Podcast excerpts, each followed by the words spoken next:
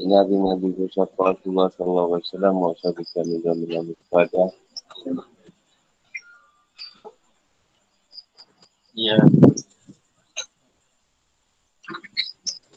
Nama Nuhim Nabi Syari Syari wa Yasini Amri wa Nuhum Sang yang tahu kan Mabak Ini kedudukan Baitul Haram dan kewajipan haji. Ali Imran ayat 96 hingga 97. Bagus. أعوذ بالله من الشيطان الرجيم. بسم الله الرحمن الرحيم. إن أول بيت وضع للناس الذي ببكة مباركا وهدى للعالمين. فيه آيات بينات مقام إبراهيم أن دخله كان آمنا. لله على الناس حج البيت من استطاع إليه سبيلا. ومن كفر فإن الله غني عن العالمين. Sungguhnya rumah rumah ini ibadah sama yang dibangun untuk manusia. Ialah Baitullah yang dibakar. Yang ini Mekah. Yang diberkahi dan menjadi petunjuk bagi seluruh alam. Di sana terdapat tanda yang jelas yang antaranya Makkah Ibrahim. Dan di antara kewajipan manusia terhadap Allah adalah melaksanakan ibadah Baitullah. Iaitu bagi orang-orang yang mampu. Nabi Ibrahim AS mengadakan perjalanan ke sana. Siapa mengingkari kewajipan haji, maka tahuilah Allah Maha Kaya. Tak memerlukan sesuatu dari seluruh alam. Imran perempuan yang Bakah iaitu Mekah. Dengan huruf Bah sebagai ganti Mim. Orang Arab semasa mengganti huruf Bah dengan huruf Mim atau sebaliknya. Huruf Bakah kerana kota Bakah menemukan leher orang-orang yang bersikap angkuh dan sewenang-wenang. Ubarakah yang diberkati dan memiliki banyak kebaikan wauda lil alamin. Sebagai petunjuk bagi semua manusia kerana menjadi kiblat mereka. Ayat bayinah. Tanda dan bukti-bukti yang jelas. Maka Umar Ibrahim. Lepas menaikkan solat. Daripada Habib Ibrahim AS. Dia masa kecil tak tahu. Ingat makan Ibrahim ni. Uh, kubur Ibrahim. Masa kecil lah. Maksudnya ni tempat ibadah dan solat. Je. Kenapa Nabi Ibrahim ni makam sebelah Kaabah tahu ni kat Palestin. Jadi dalam makam Ibrahim tempat sebuah batu yang digunakan berdiri oleh Nabi Ibrahim AS ketika membangun Kaabah. Sehingga di atas batu tersebut terdapat bekas kedua telapak kakinya. Batu tersebut masih ada sampai sekarang. Meskipun telah lama sekali dan banyak sekali tangan-tangan yang menyentuhnya. Maka Ibrahim termasuk tanda atau bukti-bukti yang jelas yang diantaranya adalah lipat gandakannya pada kebaikan. Yang dikerjakannya di dalamnya dan tidak ada burung yang terbang di atasnya. Al-Hajj. Menurut bahasa artinya adalah Al-Qasdu. Tujuan. Sedangkan menurut syarak artinya adalah pergi menuju ke Baitul Haram untuk menaikkan ibadah. Sabilah. Jalan. Ibadah haji. Rasulullah SAW menjelaskan bahawa ini maksud adalah bekas dan kenderaan. Seperti diwaikan oleh Al-Hakim dan yang lainnya. Oman kafar. Siapa yang kupur pada Allah SWT atau kupur pada hukum kewajipan yang telah ditetapkannya. Fa'in Allah gani anil alami. Maka sungguhnya Allah SWT maha kaya. Tak perlu sesuatu. Dari manusia, jin, malaikat dan tak perlu pada ibadah mereka. Sebab turunnya ayat. Sebabnya turunnya ayat Oman kafar. Said bin Masyur Buatkan dari ikrimah dia berkata turun ayat Umayyad Rabi' Ghaira Islam Madinah. Macam apa yang mencari Islam sebagai agama? Ini ayat 85 surah Imran Kami Yahudi berkata Kami adalah orang muslim Orang yang duduk dalam pasrah pada Allah SWT Rasulullah SAW berkata Allah SWT telah wajibkan ibadah haji Bagi kaum muslimin. Lalu mereka berkata Allah SWT tak wajibkan ibadah haji kepada kami. Mereka tak bersedia untuk menaikkan ibadah haji. Allah SWT menurut ayat Waman kafara fa inna Allah ghaniyun anil alami. Saya telah menyebutkan dari Mujahid sebab turunnya ayat. Inna awalan baik. Dalam awal tafsir ayat-ayat sebelum ni. Tafsir dan penjelasan. Ini ayat ni berkaitan dengan orang Yahudi tak nak buat haji. Tafsir dan penjelasan sungguhnya betul haram adalah kiblat solat dan doa kaum muslimin. Batu Haram adalah rumah untuk beribadah bagi umat manusia yang pertama kali dibangun. Batu Haram dibangun oleh Nabi Ibrahim AS dan putranya Nabi Ismail AS untuk beribadah. Sebab taklah berfirman, dan ingatlah. Ibrahim meninggikan keadaan Baitullah bersama Ismail. Saya berdoa, ya Tuhan kami, terimalah amal dari kami, sungguh. Engkau lah yang maha mendengar, lagi maha mengetahui. Al-Baqarah 127. Kemudian beberapa abad setelah itu, Masjid Al-Aqsa baru dibangun. Masjid Al-Aqsa dibangun oleh Nabi Sulaiman bin Daud AS pada tahun 1005 masih, sebelum masih. Oleh kerana itu, ia menjadikan Batu Haram sebagai kiblat. Jika Batu Haram sebagai kiblat tentu lebih layak. Dan hal ini berarti bahawa Nabi Muhammad SAW telah pengikut agama Nabi Ibrahim AS yang beribadah menghadap ke Kaabah Al-Musharafah. Batu Haram sebagai tempat yang aman dan larangan membunuh seorang yang berlindung dan melarikan diri ke tanah haram. Islam telah mengukuhkan keistimewaan Batu Haram. Ada pun kejadian ditaklukkannya kota Mekah dengan jalan kekerasan, maka hal ini kerana keadaan terpaksa untuk membersihkan Mekah dari kesyirikan. Dan agar, agar hanya Allah SWT semata yang disembah. Saat itu ada waktu sesaat dari waktu siang yang dihalalkan oleh untuk Rasulullah SAW yang setelah itu tidak pernah dihalalkan lagi untuk orang lain.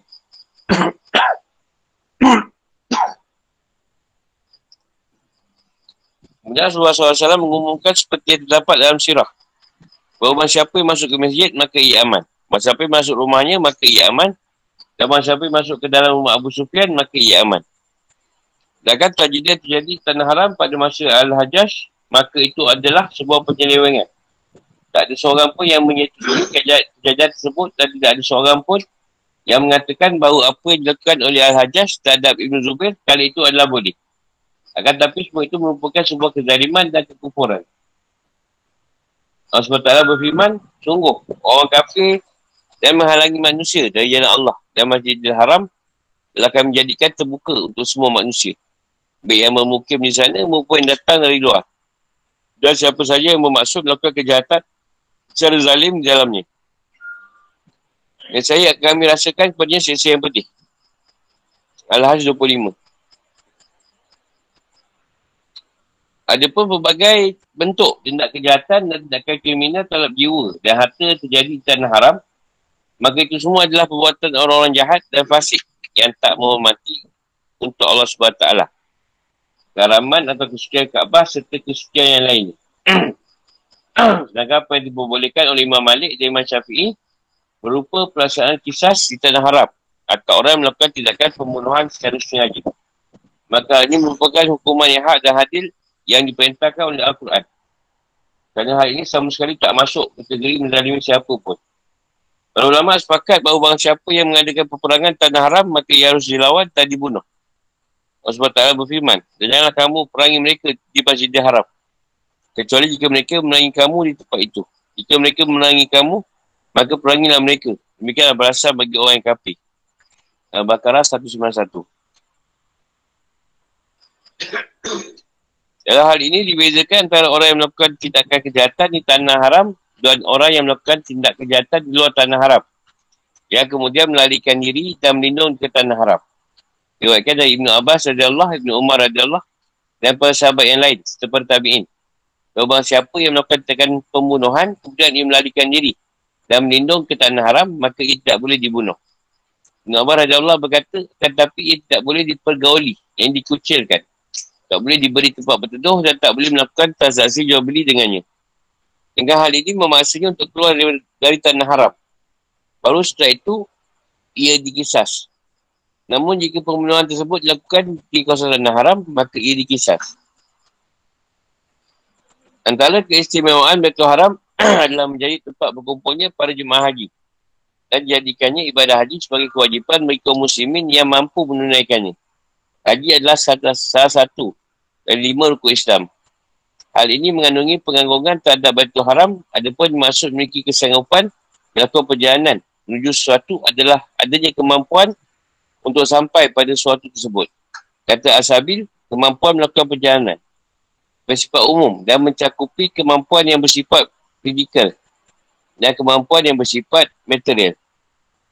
Haji wajib bagi setiap musim selagi tak ada suatu penghalang baginya untuk sampai ke tanah haram baik penghalang yang bersifat fizikal ataupun material atau kedua-duanya. Ada pun penghalang yang bersifat fizik, fizikal sakit. Kuatir terhadap keselamatan diri dan dari ancaman musuh atau binatang buas. Atau dengan kata lain, dalam menuju ke tanah haram tidak aman. Sedangkan pahalang yang bersifat atau benda tidak memiliki bekalan, biaya dan kenderaan atau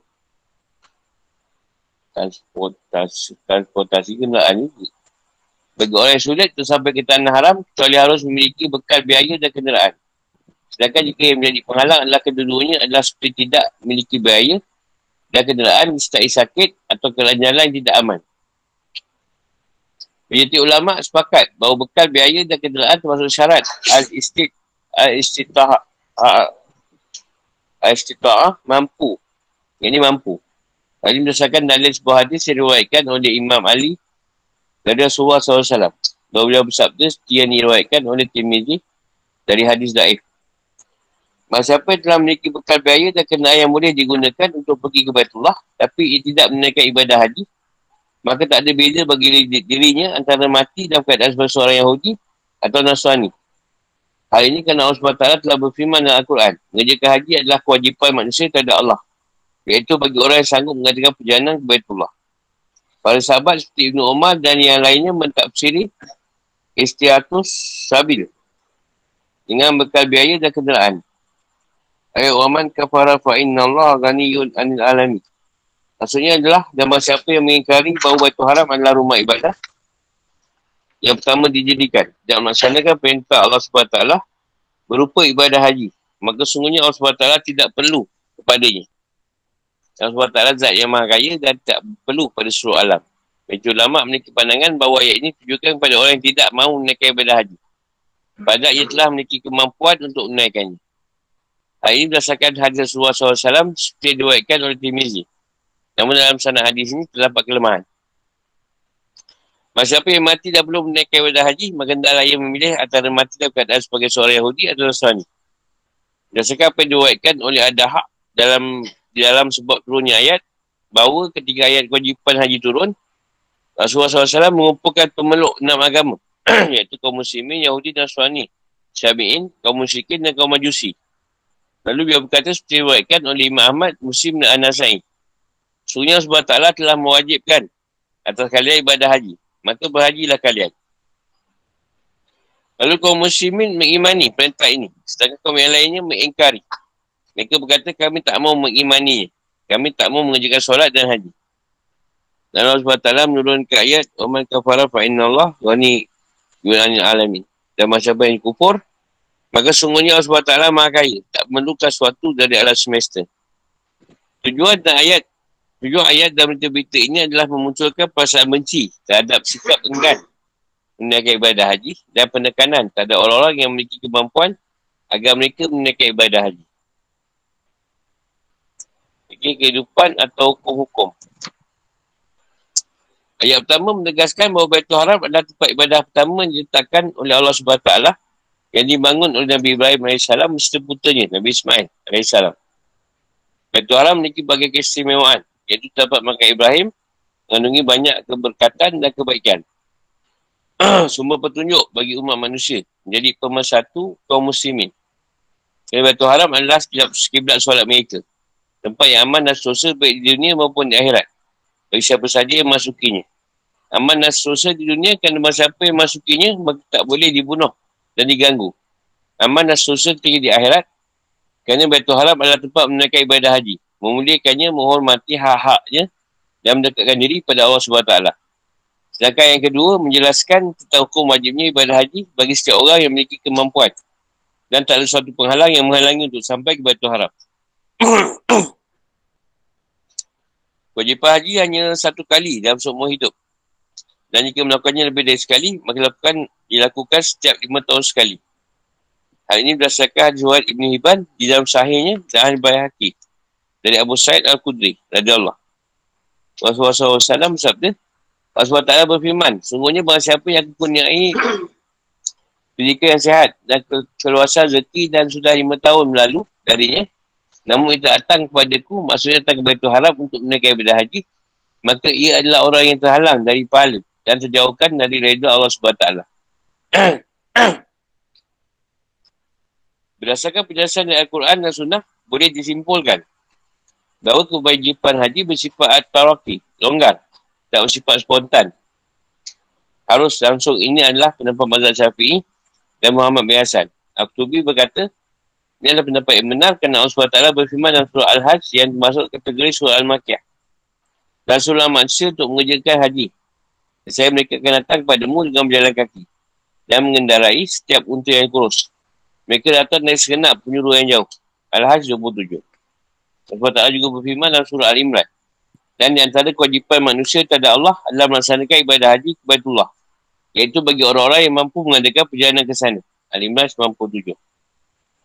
Surah Al-Imran ayat 97 ini turun di Madinah pada tahun terjadinya perang Uhud. Iaitu pada tahun ketiga hijrah. Dan Rasulullah SAW waktu itu tidak langsung menaikkan ibadah haji. Kecuali pada tahun ke-10 hijrah. Dalam sunnah terdapat riwayat hadis yang menjelaskan tentang hukum wajib ibadah haji. Seperti hadis Imam bin Salabah As-Sadi yang datang menemui Rasulullah SAW lalu bertanya kepada beliau tentang Islam. Lalu beliau menyebutkan iaitu syahadat, solat, zakat, puasa dan haji. Namun terdapat perbezaan waktu pertemuannya dengan Rasulullah SAW tersebut. Ada yang mengatakan tahun kelima, ada yang mengatakan pada tahun ketujuh. Dan ada yang mengatakan pada tahun ke sembilan. Ibn Abdul Bar berkata, di antara dalil yang menunjukkan bahawa kewajipan haji bersifat atarati, bukan bersifat spontan, dan langsung adalah ijma' para ulama' bahawa orang telah mampu menaikkan haji namun ia menunda satu atau dua tahun atau sebagainya, maka tidak dianggap sebagai orang fasik. Dan jika pun ia menaikkan ibadah haji beberapa tahun ke depan lagi dari waktu di mana ia telah memiliki kemampuan, maka berarti ia telah menaikkan kewajipan ibadah haji bagi dirinya. Dan hal ini menurut seluruh ulama, ia tak boleh disamakan seperti orang yang menunda solat sampai keluar dari waktunya. Lalu setelah itu ia mengerjakannya. Solat yang dikerjakannya ini sebut solat kadak. Juga tak boleh disamakan seperti orang tidak mengerjakan puasa Ramadan dikarenakan sakit atau melakukan perjalanan. Dan setelah itu ia baru mengerjakannya. Puasa yang dikerjakannya ini, ini disebut puasa kadak. Juga tak boleh disamakan seperti orang yang merosak ritual haji ni sehingga tak sah. Lalu setelah itu ia mengulanginya lagi. Haji yang dilakukannya itu ini disebut haji kadak. Jika memang para ulama sepakat bahawa orang yang menunda ibadah haji beberapa tahun ke depan lagi dari waktu di mana sebenarnya ia telah memiliki kemampuan. Tak boleh dikatakan bahawa haji yang dilakukan tersebut, tersebut bukan haji kadak. Maka berdasarkan hal ini boleh diambil kesimpulan bahawa kesempatan menaikkan haji bersifat longgar, tak bersifat spontan. Harus langsung kita tahu di mana seorang telah memiliki kemampuan. Abu Hanifah Abu Yusuf, Mazhab Maliki. Satu dari dua pendapat yang paling kuat. Dan Mazhab Maliki berpendapat bahawa haji hukumnya wajib secara spontan dan langsung. Itu di mana seorang telah memiliki kemampuan. Dan terpenuhi syarat-syarat wajib haji yang lain. Jika ia menundanya beberapa tahun ke depan dari tahun di mana ia sebenarnya tak memiliki kemampuan, telah memiliki kemampuan, maka dianggap sebagai orang fasik. Dan orang persaksiannya ditolak. Kerana menunda haji, telah memiliki kemampuan dan memenuhi syarat masuk dosa kecil. Jika hanya melakukannya sekali, maka tidak dianggap fasik. Namun jika terus menerus melakukannya, maka ia berarti fasik. Hal ini dikarenakan hukum spontan dan langsung dalam hal ini hanya bersifat zani. Kerana dalil yang menjadikan asal hukum ini bersifat zani seperti yang dijelaskan oleh mazhab Hanafi. Dalam hal ini mereka menggunakan dalil ayat. Walillahi ala nasi hijun bait baiti man manastata'a ilaihi sabil. Yang sesuatu tujuh surah Imran. Dan ayat wa'atimul hajja wal umratal umratalillah. Ayat 196 surah Al-Baqarah. Yang saya ini jelaskan tentang perintah untuk naik haji dan umrah.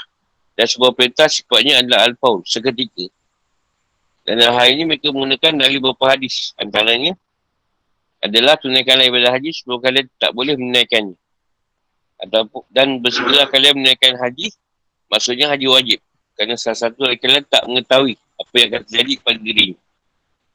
Maka siapa tidak menunaikan ibadah haji pada ia tidak terhalang oleh sakit atau keperluan yang tampak atau kepayahan yang nampak atau penguasa yang zalim. Maka ia memilih apakah mati dalam keadaan sebagai seorang Yahudi atau sebagai seorang Nasrani. Hadis Wahid Imam Tamidi di atas.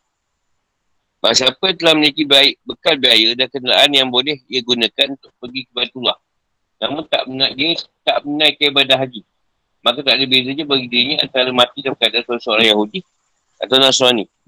Hal ini kerana Allah SWT telah berfirman dalam Al-Quran. Mengerjakan haji adalah kewajipan manusia terhadap Allah. Iaitu bagi orang yang sanggup mengadakan perjalanan ke Baitullah. Hadis di atas dan yang lainnya menunjukkan bahawa kewajipan haji bersifat al-fawr. Harus seketika. Saat kala telah memiliki kemampuan. Dan orang yang mengakhirkan atau menunda haji dari waktu di mana ia telah memiliki kemampuan, maksudnya padahal dia telah memiliki kemampuan, maka ia terkena ancaman. Ini kerana hadis di atas berbunyi man malaka. Setelah itu sebutkan falam yahujah. Dengan menggunakan fa ini menunjukkan arti at-taqib. Berurutan secara langsung. Tanpa ada pemisah tentang waktu. Tempoh waktu. Beza dengan sumah yang mengandungi arti yang sama namun ada tempoh waktu. Jadi maksudnya adalah bahawa siapa yang tak menaikkan haji ketika tak, ia telah memiliki bekal biaya dan kenderaan tanpa ada pemisah tempoh waktu. Ulama sepakat pesan ini dalam ayat La walillahi ala nasi haji baik. Sifatlah sifat umum. Juga kepada semua manusia. Baik lelaki maupun perempuan. Kecuali anak-anak. Kerana mereka belum masuk kategori mukalah. Jadi jika seorang telah memiliki kemampuan untuk menaikkan ibadah haji, namun kadang terkadang ada suatu hal yang menghalangi dirinya untuk menaikkan ibadah haji seperti jika ia adalah orang yang memiliki hutang lalu orang yang memiliki pinjaman tersebut menalangi untuk pergi sebelum ia mengasih hutangnya atau ia memiliki keluarga yang wajib ia nafkahi. Maka dalam keadaan seperti ini, ia tak wajib menaikkan ibadah haji sampai ia mampu mencukupi nafkah mereka sama ia tinggal pergi. Kerana mendahulukan keluarga lebih utama. Imam Ahmad, Abu Daud dan, dan yang lainnya. Meriwayatkan dari Ibnu Ibnu Amru radhiyallahu Rasulullah SAW bersabda, cukup bagi seorang dikatakan berdosa jika ia mensia-siakan dan mentelantarkan orang yang nafkahnya di tanggungan dirinya. Itu juga hanya dengan kedua orang tua. Jika dikuatkan boleh membuat keduanya terlantar jika ditinggalkan pergi sedangkan tak ada seorang yang boleh merawat dan memberi, dan memberi mereka berdua kecukupan nafkah maka berarti tidak memiliki asabi kesanggupan melakukan perjalanan. Haji. Namun jika kedua orang tuanya mencegahnya untuk pergi menaikkan haji hanya kerana alasan masa kesepian dan tak tahu menarik kerinduan pada dirinya, maka haji tidak perlu dianggap dan ia harus tetap meneruskan langkahnya pergi menaikkan ibadah haji. Jika seorang suami melarang isterinya pergi menaikkan ibadah haji, maka menurut pendapat yang benar, saya isteri tersebut tak boleh menaikkan haji. Jika seorang wanita hendak menaikkan haji, namun mahramnya atau suaminya yang akan menemaninya pergi belum memiliki kemampuan, maka dalam keadaan se- seperti ini, ia belum wajib menaikkan ibadah haji. Ini berdasarkan sabda Rasulullah SAW, tak boleh bagi seorang wanita yang beriman pada Allah SWT dan hari akhirat pergi di atas tiga hari kecuali harus ditemani kerabat yang termasuk mahramnya atau ditemani suami. Jadi seorang wanita tak boleh pergi haji kecuali sama suami atau mahram. Dia apakah tolak ukur mampu bagi orang yang berasal dari daerah yang jauh. Dari Baitul Haram adalah mampu berjalan. Malah Syafi'i dan Nabi mengatakan bahawa haji tak wajib bagi orang miskin. Yang jauh dari Baitul Haram dan tak memiliki biaya. Meskipun berjalan. Jika ia tetap maka haji tersebut sudah cukup baginya. Maksudnya kewajipan haji telah gugur dari dirinya. Namun diwaikan dari Imam Malik Haji. Atau ia tak memiliki bekal biaya dan kenderaan. Sama ia memiliki kemampuan untuk berjalan, maka wajib baginya pergi menaikkan ibadah. Haji tak wajib kecuali hanya sekali dalam semua hidup. Kerana ayat lain tidak ditemukan syarat yang menunjukkan bahawa kewajipan haji lebih dari sekali. Imam Ahmad dan Anasai mengatakan dari Ibn Abbas radhiyallahu. Suatu ketika dia Al-Aqra' bin Habis bertanya pada Rasulullah SAW, Rasulullah, apakah haji wajib ditunaikan hanya sekali atau setiap tahun? Lalu beliau berkata, tidak. Akan tapi hanya sekali. Masa siapa yang berdiri sekali, maka itu merupakan haji sunat. Kan tadi haji wajib lagi. Imam Malik berpandangan bahawa tak ada istilah mewakilkan dalam pelaksanaan ibadah haji. Yang ini berbeza dengan pandangan majoriti ulama' menurut Imam Malik tak sah. Seseorang melakukan haji kerana menggantikan orang lain. Kerana seandainya haji orang yang mewakili tersebut boleh menggugurkan kewajipan haji bagi orang yang diwakilinya. Maka tentunya ancaman yang dapat dalam ayat Man kafara fa inna Allah ghaniyun anil alamin. Juga gugur darinya.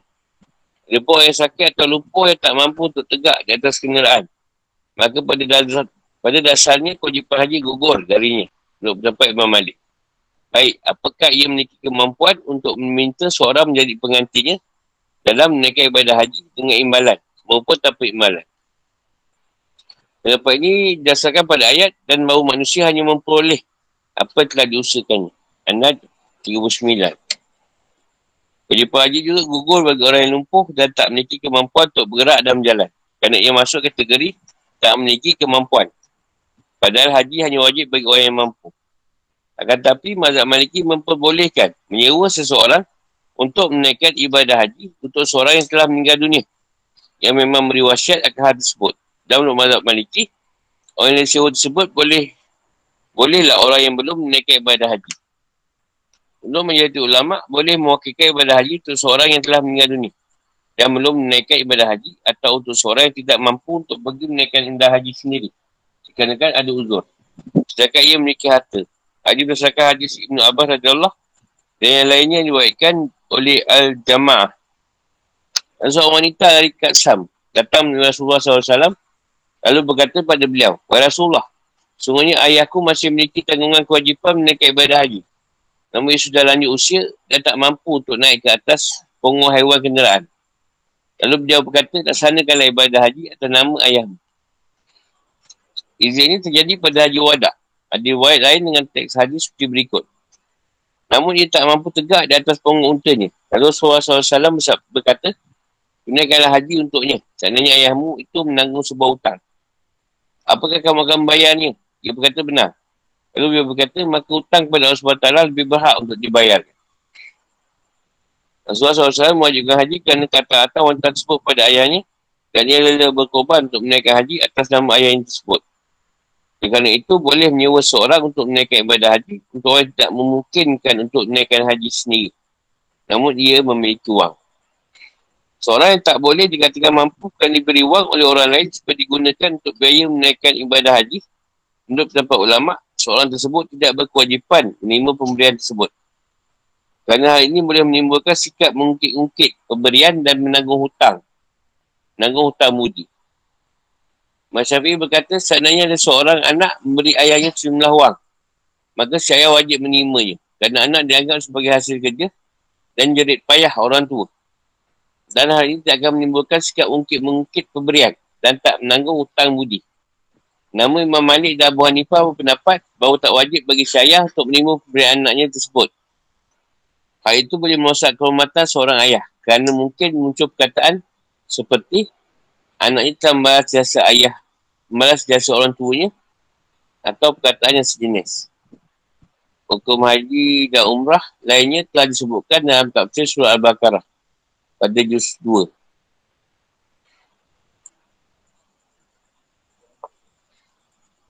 Ini kita kan ibadah haji ni wajib. Dan bagi siapa yang dah ada cukupan, tak boleh pergi. Tapi banyaklah syarat-syarat kecukupan ni tadi. Masalah kita kat Malaysia bergantung pada tabung haji. Sebab kos tabung haji yang murah. Yang lain tu memang tinggi kos.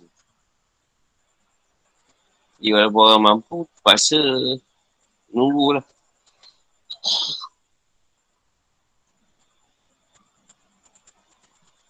Dia buat paling kuat tu, negara ini sekali lah semua hidup. Lagi yang buat lagi, lagi sunat. Ha, dapat yang paling kuat. Ha, haji tak ada kadak-kadak. Mereka dia tak apa buat umrah tahun tu. Ha, kita kena cari masa lain lah. Kalau seterusnya, kau boleh datang lagi. Kita buat Arafah tu. Air Arafah. Atau hukum.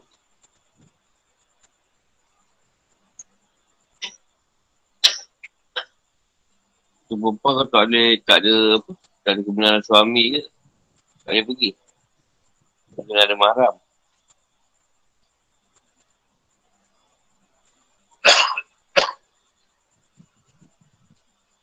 Mana juga ceritakan pasal apa? Upah haji. Upah haji berkaitan dengan orang meninggal. Dia dijalankan. Orang yang belum buat haji pun kalau dia nak buat tiga haji tahun tu boleh tolong bantu. Berkaitan dengan ni. Orang yang boleh haji tapi tak ada dia. Ayah sakit.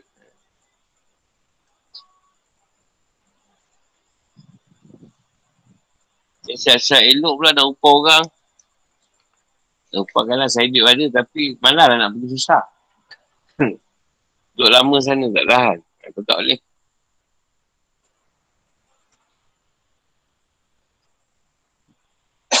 Saya pun tak naik unta, naik kapal terbang kan. Tak ada masalah kan, kalau sakit pun. Dia memang dia yang tinggalkan food selama uh, hari tu. Ha. Tapi masalahnya, tak kota tak buat. Jadi adakah dia ni dimasukkan juga yang sudah mampu. Tak kota. Sebab sekarang kalau kita pergi, kita tak boleh.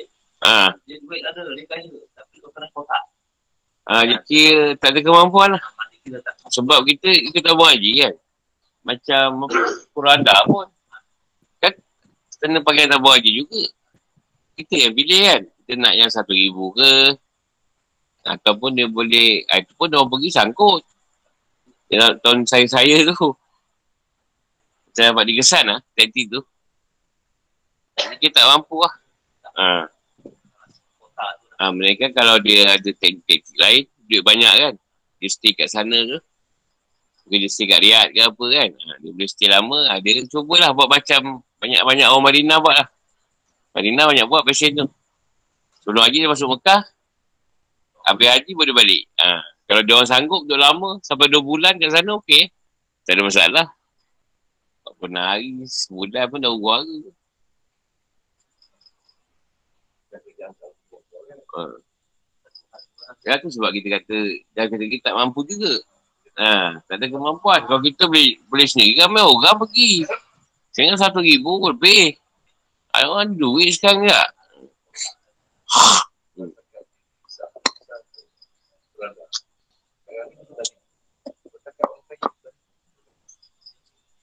Sebab yang paling murah pun dalam 60 lebih. 60 ribu lebih. Ha.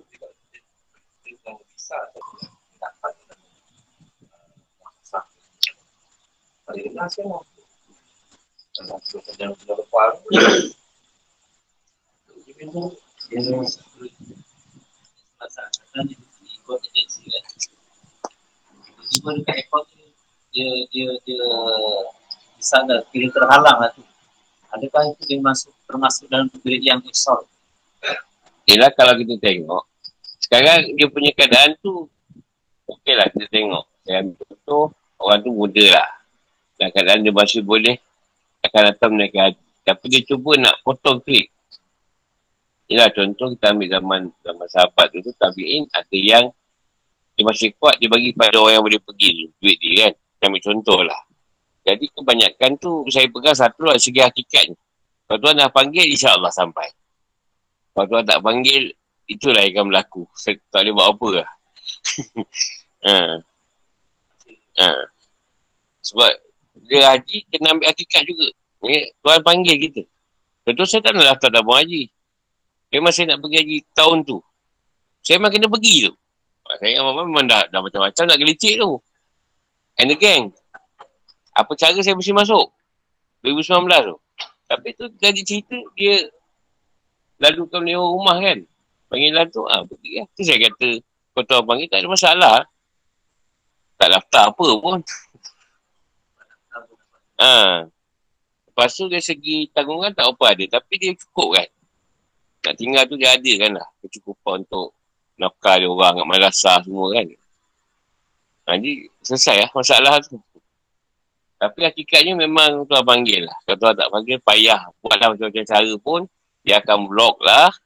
Dia nak pergi madrasah lah kadang. Saya pancit tu apa kan. Tak payah pergi.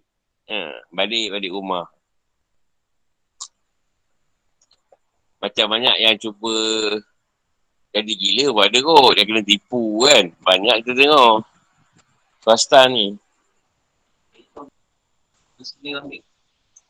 Dia kalau ikut, apa ni kalau ikut satu keadaan ni kena buat benda tu tapi kalau berdasarkan keadaan keadaan tu dia tak tahu kebanyakan tak tahu tu masalah tu Masalah kena sembelih kambing tu main tak tahu tu. Kalau ikut masuk, masuk tu. Wah, kita saya ambil kita pada keadaan tuan tak panggil.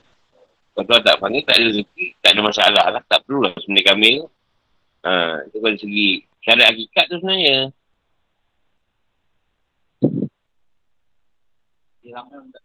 So, pasal banyak dulu, kitab-kitab dulu, dia berdasarkan keadaan dia di suasana Arab tau. Ha, tak salah sangat.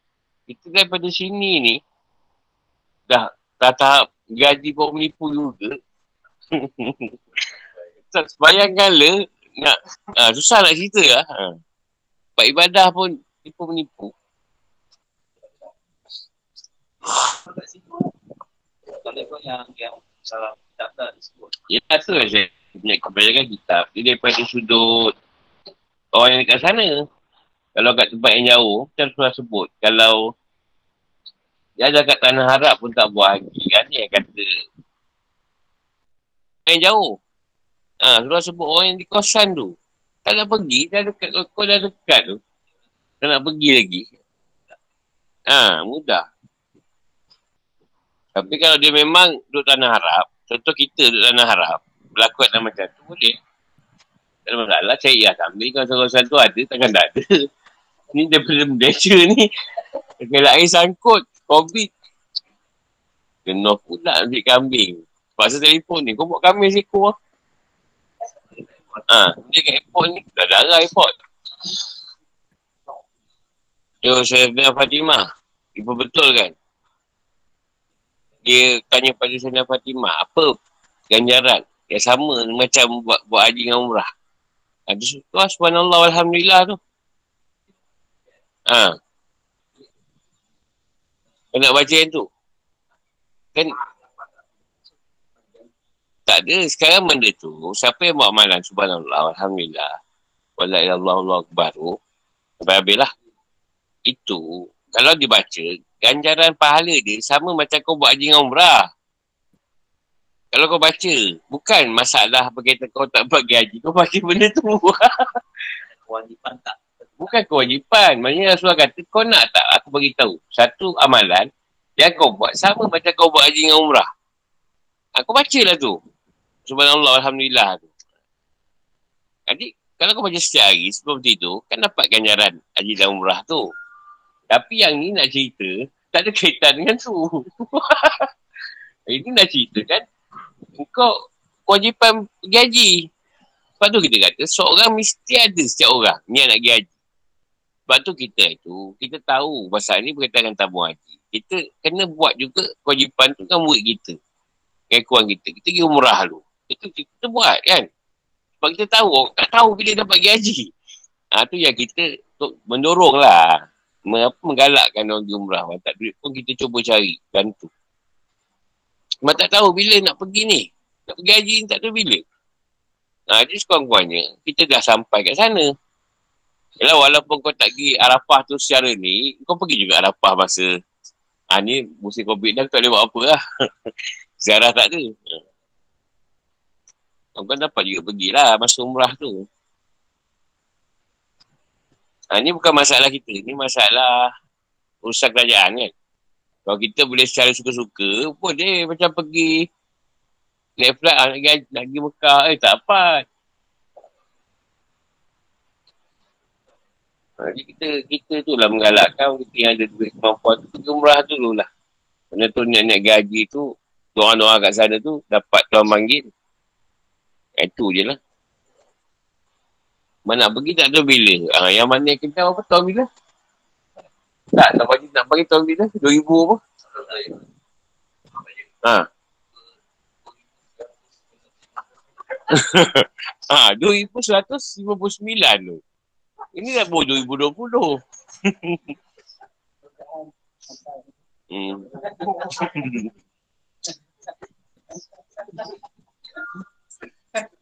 Jadi apa kita cakap kan? Ha.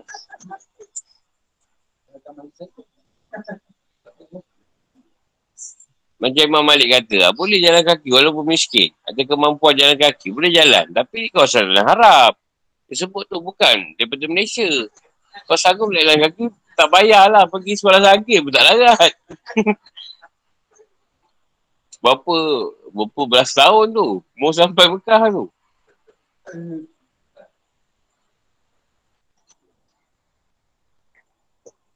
Kita ambil balik pada ni lah.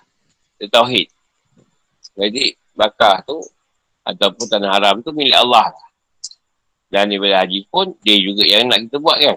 Jadi saya rasa kalau dia nak kita pergi, siapa yang dipilih, sampai insyaAllah. Ha, itu yang saya pegang.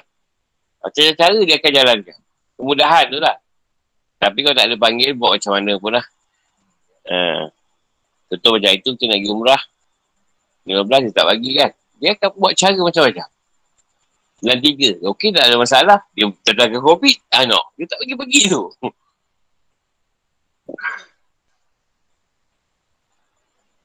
tu saya tanya dia. Apa masalah tak dia masuk? Kan apa balik? Itu je balik. Tak tanya. Apa balik? Oh, iyalah.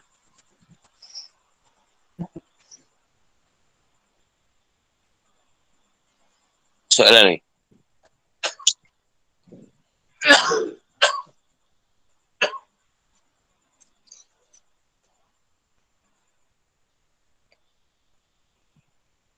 Eh, satu haji ni kalau kita pergi, itu kira tak tahulah kita balik ke tak kan. Jadi bersedia je lah. Yang pergi haji ni memang bersedia je lah. Sama ada kita balik lagi ataupun kita rahmatullah lah.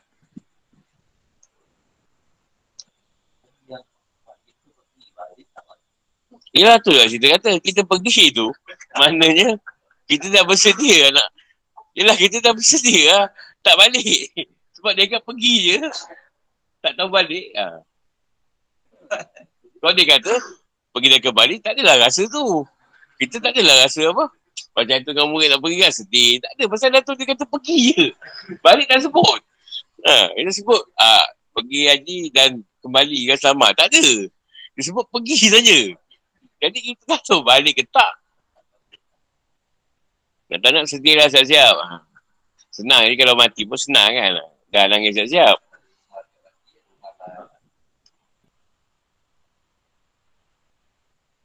Jadi bila kita pergi tu dah sembel untuk mati, jadi buat, buat ibadah pun tak ada masalah. Tak ada nak fikir sangat kat sini. Tapi kalau tak sembai, macam-macam pemikiran tu. Tunjuk kita dah bayar belum.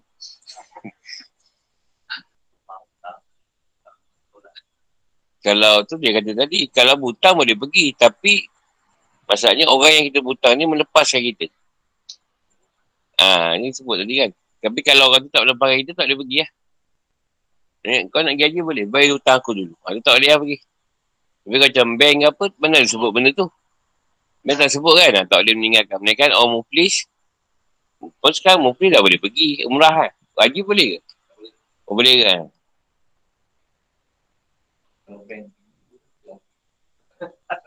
Ah, kalau bank cakap macam tu tak boleh lah. Hukum dia haram lah pergi. Atau dia kata dia ada tak nafkah. Nafkah tak tinggal, tak cukup. Kalau dia tak pergi. Soal sebut kena keluarga dulu. Sebab tu bila saya tanya masalah haji tu. Dan tak pujuk Tuhan. Tuhan kata tu lah. Memang bawa lagi umrah dia. Dan sampai pergi umrah tu maknanya lepaslah cerita. Itu ha, yang saya terbawa tu lah. Usahakan lah. Sebab memang tak tahu. Waktu tu sebut 2159. Mungkin ada saat yang panggil 2080. Jadi macam mana nak sebut apa?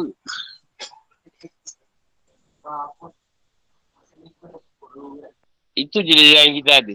Itu je lah. No choice.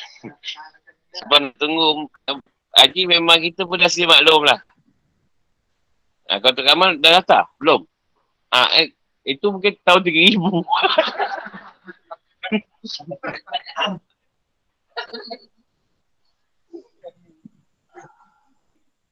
Jadi buat apa? Pasal ni berkaitan kerajaan.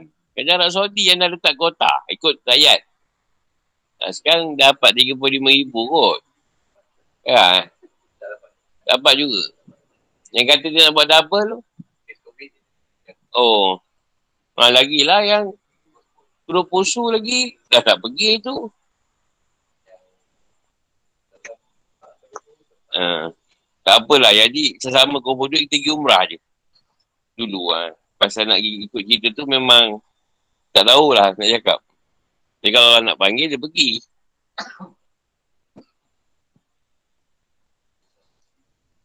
Yang dia ni ada ni sikit. Ada persoalan daripada batin. Macam pergantian diri tu. Contoh tamu haji sekarang dia panggil orang tu. Jadi orang tu tak apa pergi. Tak apa pergi. Dia akan panggil orang lain kan. Ha, jadi orang lain dia pergi. Tak ada masalah. Yang masalah ni, dia ganti orang tu. Dia buat sekali untuk orang tu. Ha, tu tak boleh. Okey awak. Saya sebab awak ganti saya. Jadi awak buat sekali ya. Untuk saya, sebab saya tak apa pergi. Dia tak ada. Ha, tak, tu tak boleh. Jadi kalau ganti dari sudut tu tak ada masalah. Dia tak apa pergi. Orang lain ganti. Atau amalan untuk diri dia. Dia tak boleh, tak boleh pas kat orang. Sebab saya tak apa pergi. Awak ganti. Jadi awak buat sekali lah. Ingatkan nama saya lah. Ha, tak boleh. tak, kita ni tak, kita buat je kan selalu panggil wakon, wakon tak apa pergi tahun ni. Sebab ada apa? Masalah kewangan ke apa kan. Jadi ganti dengan Cikgu Azman. Sebab tapi kita tak boleh kan Cikgu Azman buatkan saya sekali lah. Ha. eh, badal boleh. Badal atau macam disebut Rasulullah tadi, orang tu memang dah waktu memang dah tak boleh pergi. Tapi waktu dah pernah pergi, tak ada masalah lah. Orang tak pernah pergi, tapi memang sakit. Naik kenderaan tak boleh, apa tak apa pun tak boleh, duit ada. Ha, boleh. Kalau nak, anak dia lah tolong buat. tapi dia sebut kat sini, sebab Rasulullah bagi tu, sebab dia ketaatan anak dia. Bukan sebab, sebab jadi wajib benda tu. Sebab dia taat sangat anak daripada ayah dia tadi. Nanti Rasulullah kata, buatlah. Rasulullah tak ada masalah bagi lesen. Kita nak bagi lesen ni kan ha, masalah sikit. Di fatwa kan.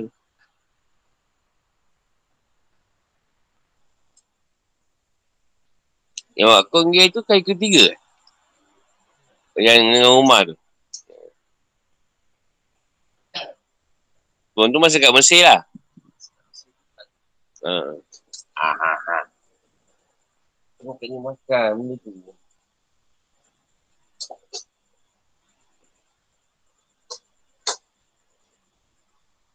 Yang petak tu, oh boleh pergi murah. Yang lain, dia nampak lagi buat masa tu.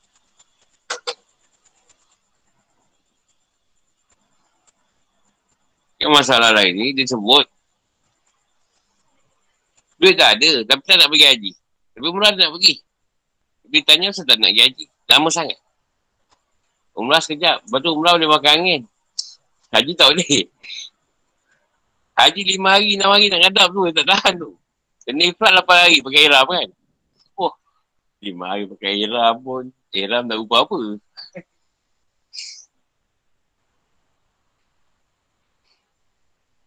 Macam umrah sehari je pakai iram. Dah settle. Tengah hari je lah.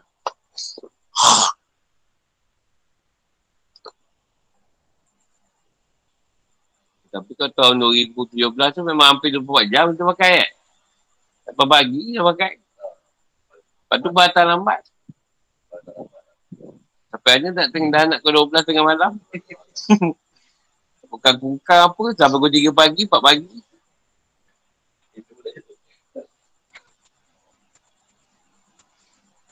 Yang tak tahan tu baik ah depan Kaabah tu Ada orang Arab Yang benda ramai ni. Salam kat Kaabah ni. Tu baik ah. Tujuh belas tak beramai sangat. Ha, lapan belas ramai Kat empat puluh lebih. Yang baik ah. Kaabah Tak, baik ah tu tak pasal. Ini nak gambar seorang-seorang dia tak tahan tu. Kat 40 orang. Aku gambar Ailah.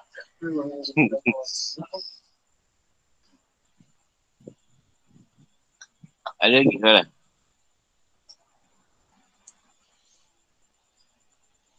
Uh, ketetapan hati ahli kitab dalam kekufuran dan sikap mereka yang menghalang-halangi dari jalan Allah.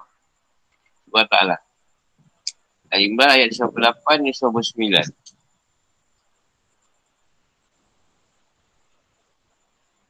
Aduh kan?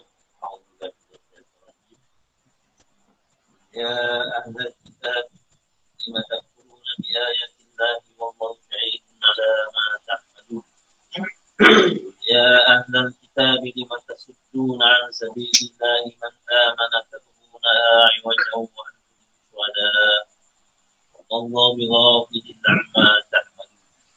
Katakanlah, wahai Muhammad, wahai ahli kitab.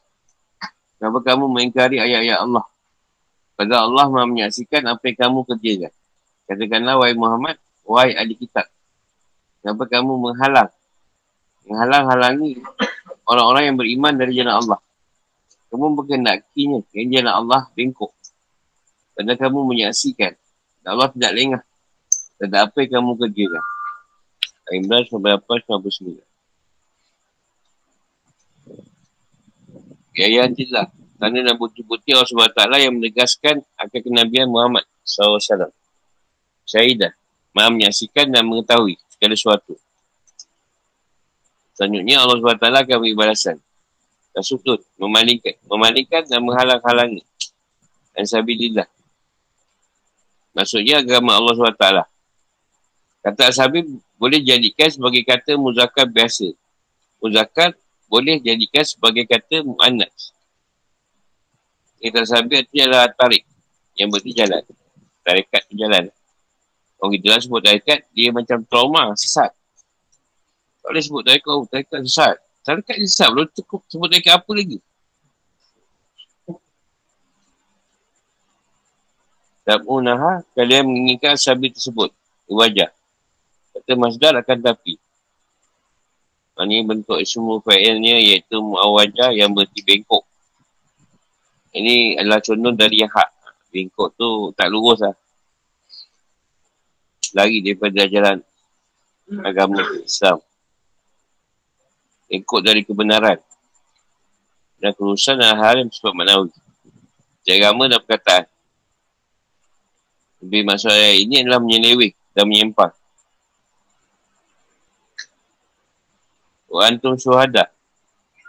Padahal kau menyaksikan. Kalian menyaksikan dan mengetahui. Bahawa agama ni yang diredai dan lurus. Agama Islam. Yang dijelaskan dalam kitab suci kalian. Wa ma'allahu bighafilin amma ta'amalun. Sebab tak sekali-kali. Lalai tak ada apa yang kalian perbuat. Yang ini berupa sikap kufur dan mendustakan. Ya Allah SWT memang sengaja menunda dan biarkan kalian sampai pada batas waktu yang telah ditentukan untuk kalian. Lepas tu tu akan malas. Apa yang kalian buat sekali. Sebab tu punya ayat. Menjari At-Tabari meriwayatkan dari Zaid bin Asam. Dia berkata satu ketika Syash bin Qais. Dia adalah seorang Yahudi yang sudah lanjut usia dan tua. Sangat kuat kekufurannya. Sangat kuat kapi dia ni. Sangat benci dan asad pada kaum muslimin. Jadi lalu dekat sekelompok sahabat Rasulullah SAW. Dari kaum Aus dan Hazrah yang saat itu sedang berada di majlis, majlis tempat mereka berkumpul. Dan berbincang-bincang. Lalu Syah bin Saiz masih sangat tidak suka melihat mereka bersatu. Dan baiknya jalinan antara mereka setelah mereka masuk Islam. Padahal sebelumnya pada masa jahiliah mereka saling bermusuhan dalam hatinya Syah bin Kai berkata, kau kailah Aus dan sedang berkumpul dan bersatu di negeri ini. Tidak. Sungguh demi Allah kami tidak akan merasa senang, tenang dan tenteram jika mereka berkumpul dan bersatu di negeri ini. Lalu Syah bin Kais menyuruh seorang pemuda dari kaum Yahudi yang waktu itu berada bersamanya untuk ikut masuk ke dalam perkumpulan tersebut. Lalu berkata kepadanya, pergi dan duduklah kau bersama mereka. Ingatkan mereka tentang kejadian Bu'ad dan nyanyikanlah syair-syair yang mereka ucapkan pada saat itu. Buat adalah nama hari di mana terjadi pertempuran antara Haus dan Hazrat yang berakhir, berakhir dengan kemenangan di pihak Haus. Budak tersebut pun melakukan apa yang diperintah Sa'ad bin Qais padanya. Sehingga cerita mereka pun merasa diprovokasi dan diasut. Lalu mereka saling bertengkar dan saling menyombongkan diri. Sehingga waktu itu ada dua orang yang satu dari pihak Aus, iaitu Aus bin Qais dari Bani Harisah sedangkan yang satunya lagi dari Hazrat iaitu Jabir bin Sak ada yang menyebutnya Jabir Jabal bin Sakar dari Bani Salamah menompat berhadap, berhadapan hadapan dan saling adu mulut. Salah satunya berkata pada lawannya, jika mahu maka saya akan menjadikannya bagaikan seorang pemuda yang gagah, kuat dan semangat berperang. Lalu kedua belah pihak pun sama-sama terpancing emosinya dan saling berkata, kembali, ambil senjata kita bertemu Al-Zahirah. Lalu mereka pun berangkat untuk Al-Zahirah dan mereka mulai bergabung dengan kelompok masing-masing. Sambil meninggalkan slogan-slogan yang dahulu biasa mereka katakan pada masa jahiliah. Kejadian ini sampai pada tinggal Rasulullah SAW. Lalu beliau bergegas pergi menemui mereka bersama beberapa sahabat muhajirin. Sampai pada mereka, dia berkata, Wahai kaum muslimin, apakah setelah Allah SWT memulihkan kalian dengan Islam, memutus kejahilan dari diri kalian dengan Islam dan menamaikan serta menyatukan kalian? Apakah setelah semua ini kalian ingin mendatangkan kejahilan lagi? Dan aku berada antara kalian. Sehingga itu menyebabkan kalian kembali pada keadaan kalian dahulu. Ketika kalian masih dalam keadaan kapir. Allah, Allah. Dengan surah mula tersebut, mereka pun tersedar. Dan tahu bahawa apa yang sedang mereka alami adalah akibat asutan setan dan tipu daya musuh mereka. Lalu mereka pun menempatkan senjata dan saling berpelukan satu dengan yang lain. Dan mereka pun beranjak. Pergi bersama Rasulullah SAW dengan sikap patuh dan taat. Al-Zahirah itu tempat yang datar dan batu hitam yang terletak dua batu Madinah. Al-Zahirah. Allah SWT menurut ayat, wahai orang yang beriman. Jika kamu mengikuti sebagian dari orang yang diberi, diberi kitab, saya mereka akan mengembalikan kamu jadi orang kafir. Sudah kamu beriman. Al-Imran 100. Jabir bin Abdullah berkata, sebelumnya tak ada orang yang datang kepada kami yang lebih kami benci dari Rasulullah SAW. Lalu beliau memberi isyarat kepada kami dengan tangan beliau. Lalu kami berhenti dan Allah SWT pun mendamaikan dan menyatukan kami. Maka jasa ini tak ada orang yang lebih kami cintai Rasulullah SAW dan kami tidak menyaksikan hari yang lebih buruk dan keji awalnya. Namun paling baik akhir dan kesalahannya daripada hari itu. Sesuai ayat, Allah SWT menyebutkan dalil dan bukti kenabian Nabi Muhammad SAW pada hari kitab jika pertentangan dan menolakkan mereka. Mentahkan dan membantah kesangkaan dan kesatan-kesatan mereka. Maka sebenarnya Allah SWT mencela mereka atas sikap mereka yang masih saja terus-menerus dalam kekufuran dan sikap mereka selalu memalingkan dan menghalang-halangi orang dari agama Allah dari agama Allah SWT. Hal ini Allah SWT manggil mereka dengan panggilan ahli kitab sebagai bentuk panggilan yang halus dan lembut untuk mengajak dan bujuk, pujuk mereka agar bersedia berubah sikap mereka terhadap dakwah Nabi Muhammad SAW. Serta mengajak mereka agar beriman kepada risalah beliau. Kerana mereka sebenarnya Kerana mereka sebenarnya mengetahui dengan jelas tentang kebenaran apa yang beliau bawa. Tak ada penjelasan. Katakan kepada mereka, Wahai Muhammad, wahai ahli kitab, kenapa kalian kupur? Nama ingkari ayat Allah SWT. Apa sebabnya kalian bersikap seperti itu dan apa dalil yang mendasari sikap pertentangan dan penolakan kalian terhadap dakwah Islam? Apa sebab kalian selalu bersikap memalingkan dan menghalang-halangi kaum mukminin dari keimanan yang benar dan boleh meningkatkan darjah akal dengan cara menggunakannya untuk memperhatikan dan melindungi alam semesta, menyucikan jiwa dengan akhlak dan mengangkat derajat manusia dengan amal perbuatan soleh. Sementara itu dengan sikap kalian selalu menentang yang didasarkan atas perasaan hasut, perasaan hasad, iri, iri hati, sombong, angkuh dan selalu menimbulkan kesyubhatan yang batil. Dengan sikap ini sebenarnya kalian ingin memunculkan keadaan menyeleweng dan menyimpan dari manhaj yang hak dan jalan yang lurus yang berdasarkan hidayah. Jika kalian mengetahui dengan jelas dan pasti tentang kebenaran akan kenabian Nabi Muhammad SAW. Dan kalian juga mengetahui bahawa kalian telah diberi berita gembira tentang kedatangan Nabi Muhammad SAW. Namun kalian telah mengubah, memutarbalikkan dan memanipulasi keterangan tentang sifat-sifat beliau yang tercantum dalam kitab suci kalian. Dan kalian telah membuat kebohongan terhadap Allah SWT. Ketahuilah bahawa sekali-sekali Allah SWT tak akan pernah lupa dan lalai terhadap perbuatan dan tipu daya kalian. Allah SWT pasti akan beri balasan pada kalian atas perbuatan tersebut. Sebab kenapa ayat 98 diakhiri dengan kata Allah usyahi dan alam ma ta'malu. Allah SWT menyaksikan apa yang kalian perbuat. adalah kerana buatan mereka dijelaskan dalam ayat ini iaitu kekufuran. Sesuatu yang nampak dan boleh dilihat. Sedangkan yang setelah di akhir ayat seterusnya diakhiri dengan kata wama bighafilin amma ta'malu. Kerana sikap mereka dalam memalingkan dan menghalang-halangi kaum mukminin dari Islam melalui cara musyihat dan tipu.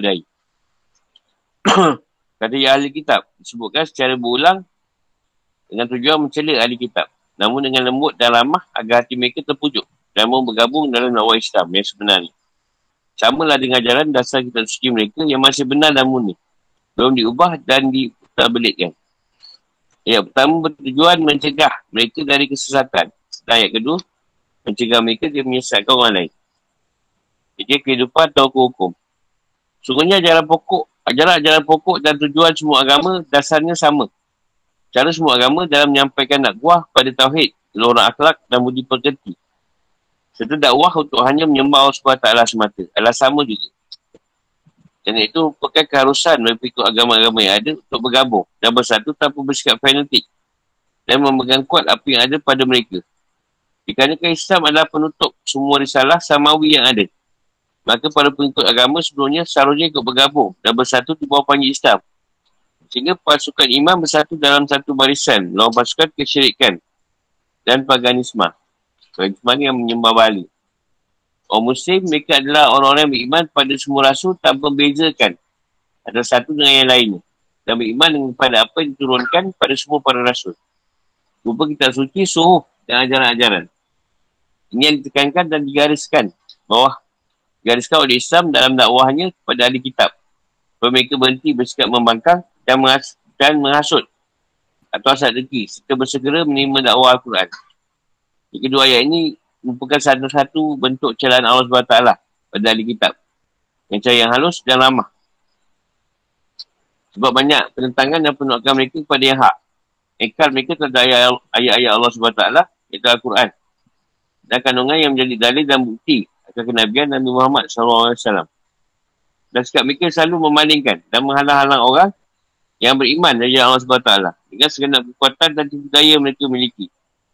Padahal mereka tahu dengan jelas dan pasti perkara yang dibawa oleh Nabi Muhammad SAW adalah benar dari Allah SWT. Mereka juga dah tahu berita gembira dan diberi berita gembira oleh para Nabi sebelumnya. Dan dengan Rasulullah. Dalam kedua ayat ini terdapat penegasan bahawa mereka memang berhak mendapat celaan dan kecaman.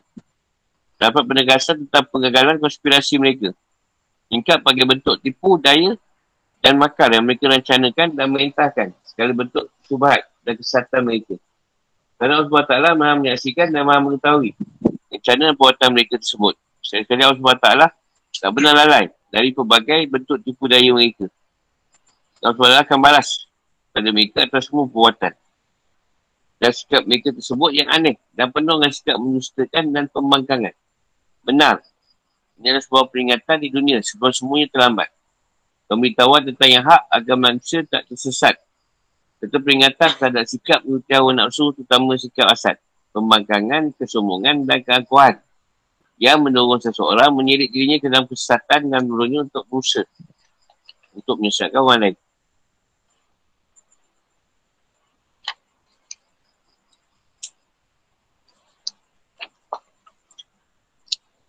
Satu ayat tentang ni orang Yahudi yang mucah belah ahli kitab tersebut. Tuhan ni walaupun macam mana orang tu dengki ke, dia tetap pujuk ni. Peluang lagi. Tapi kalau dah legil, cakap apa pun tak masuk balik.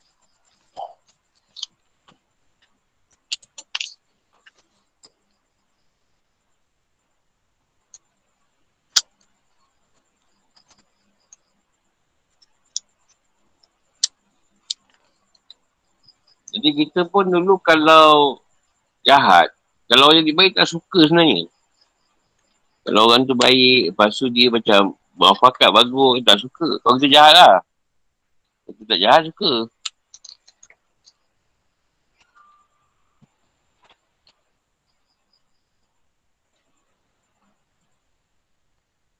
Dia nak orang Islam balik, di balik.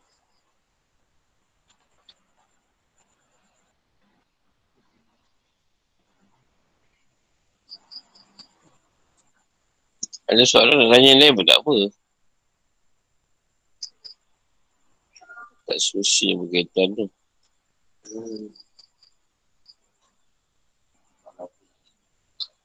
Ha? Ha?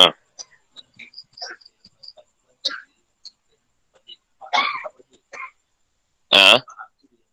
Ha? Sama macam mana tu?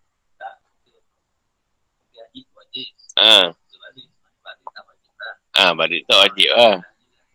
Kalau menuntut itu jadi wajib. Artinya, faham tak disebut. Tak disebut. Yang bagi Muhammad Ha, Tuhan lah bagi. Cuma dia kata kentut ilmu. Ha. Faham? Ada yang faham, ada yang tak. Hmm. ya,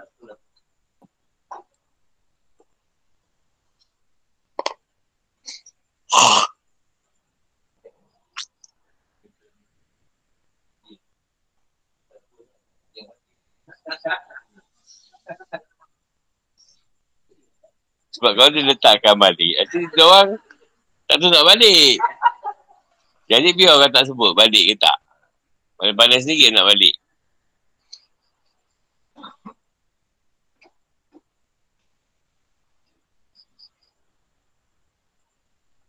Jadi pada saya untuk ilmu tu paling susah lah. Sebab banyak ujian ni. Mereka tu kat istiqomah, baru tu tarik balik ujian. Tapi awal nak start macam-macam lah.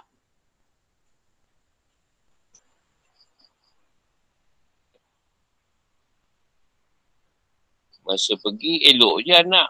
Sampai kat rumah guru, report, anak demam panas. Eh, oh, hantar lah. Saya masa tu, Ines degil.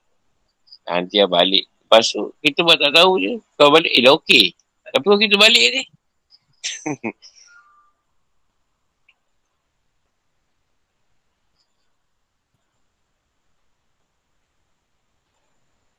Sebab dia tu keadaan sebenarnya. Balik pun macam baik, teruskan pun macam baik. Ha. Contohlah, ada setengah orang, kita keadaan tu, kita belajar agama sampai tinggalkan aksi. Dia kata, apa lah orang ni? Kan? Kutukan akan sampai kan? Tapi Tuhan suka pula tu. Ha, Tuhan suka buat tu pula. Ha. Tapi manusia tak suka kan? Ha, tu masalah. Manusia akan tak suka benda yang Tuhan suka.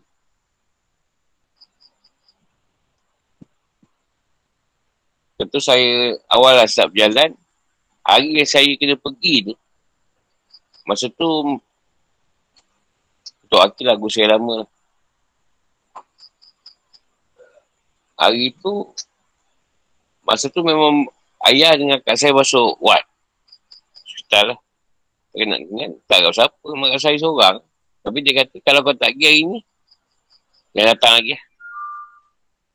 Tak ada cara berjalan maksud dia. Kat buruan dia. Tinggalkan je lah. Dia tinggalkan. Nekat je lah. Kerana Allah kan. Ha, cuma selepas tu, abang saya balik lah. Tolong jaga. Ha, tu saya nampak lah. Tapi saya nekat je. Dia kata hari ni kau tak pergi. Kalau orang lain kan, eh, apa, mak ayah sakit. Ayah sakit. Apa semua. Tapi sebab kita pergi ni, dah hambat ni pun dapat tahu. Abang balik, tolong jaga kan. Pergi bantu lah. Tu je.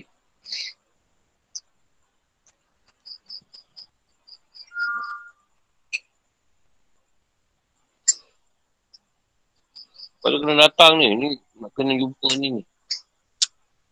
Jumpa khalifah apa ni. Dah dekat. Duit sesen pun tak ada. Gamble dia tak cakap pun dengan dia. Tak duit ni, tak cakap. Pergi je. Bantai. Sampai sana. Macam dia tahu je, tak ada duit, rokok, semua bagi. Ha lah. Tu hanya cerita. Tapi orang akan nampak tak elok. Manusia akan nampak tak elok. Pasal benda tu kan macam macam adat kan. Orang tengah sakit kau tinggal. Ni duit tak ada kau pergi. Bawa kereta rosak. Ah, tak ada. Masa tu Tuhan je.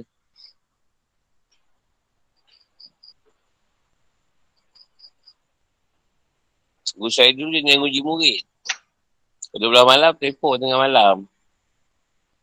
Eh, buat apa? Free ke? Free. Datang kat sini. Ulu Rening. Ulu Rening tu 4 jam.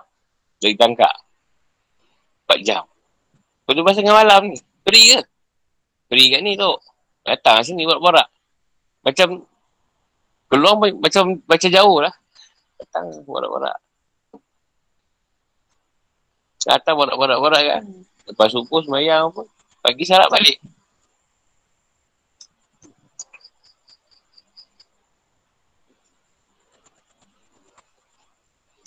Ya, ni kalau 12 telefon. Haram tak angkat. Haram tak angkat. Bukan kan. WhatsApp tak balas.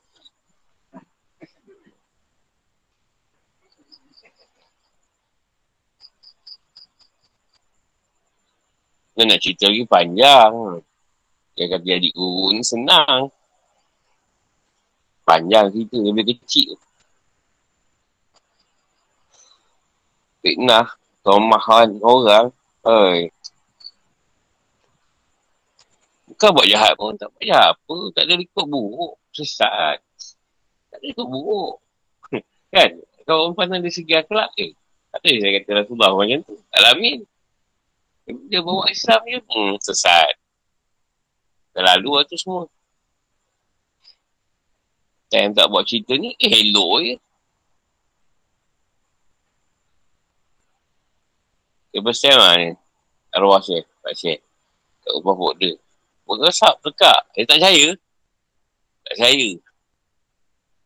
Kata kau kalau tak percaya, dah lah macam mana. Hati subuh-subuh. Tak tahu, saya kata ke Rasulullah adil tu. Berasal dia. Esok-esok ke hari tu juga petang-petang baik ah. Pakai aduh, berasak kat rumah. Rumah pak saudara. Balik kerja kahwin. Arwah lah. Tak, sebab kita tak boleh nak orang percaya tau. Dia kan Tuhan sendiri datangkan apa? Satu perkara yang orang percaya. Kita cakap kita nak kita macam mana? Kita bukan belajar azhar. Kau azhar, percaya tu.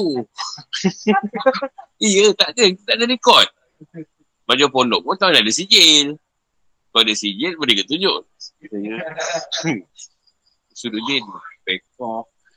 Ini siruk asral apa. kita kitab kan. Ha, ni komplet.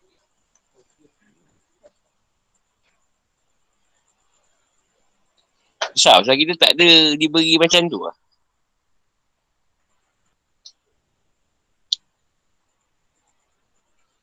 Jangan siapa sangka tuan nak beri hak daripada wakaf yang tak 20 orang boleh muat tu.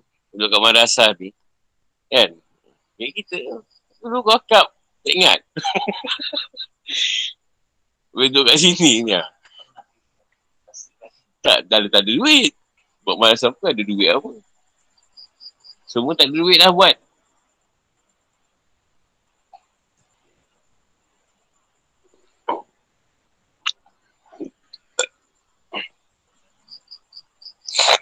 Oh, jadi tanya.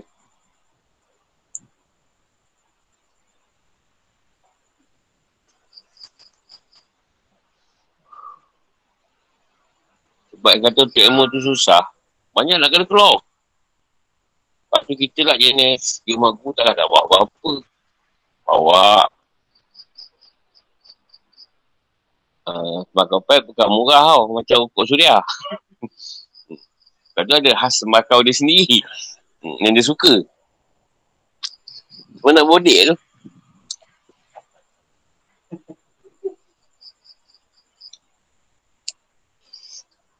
Bawa balik, bawa balik subuh. Mula karang dengan guru berdua. Bawa balik subuh. Jadi hantar rumah. Balik hantar rumah GSAB, more. Lepas hantar rumah, pergi balik rumah dia hantar sarap. Muzakarah lagi. Sampai kau dua. Ha, kau boleh buat.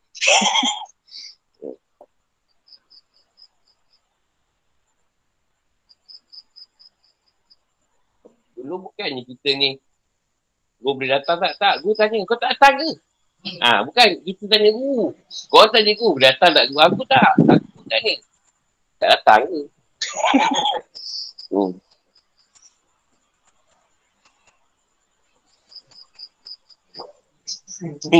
Orang datang, datang, datang.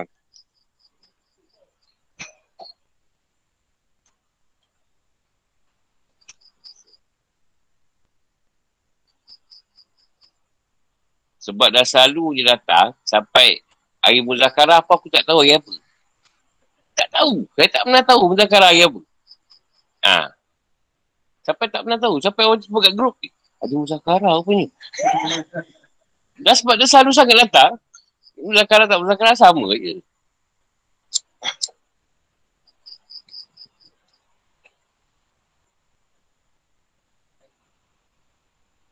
Tak, saya dengan guru ni macam isi dengan kulit.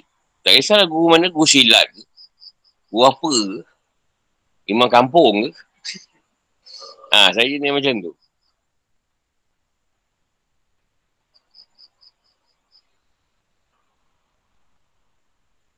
Tanya Pak Kodi lah. Dulu kampung pergi agak eh, masa aku ni. Saya pindah je. Dia berjalan ni, tanya dia apa jadi ke kampung. Bukan dia apa ke.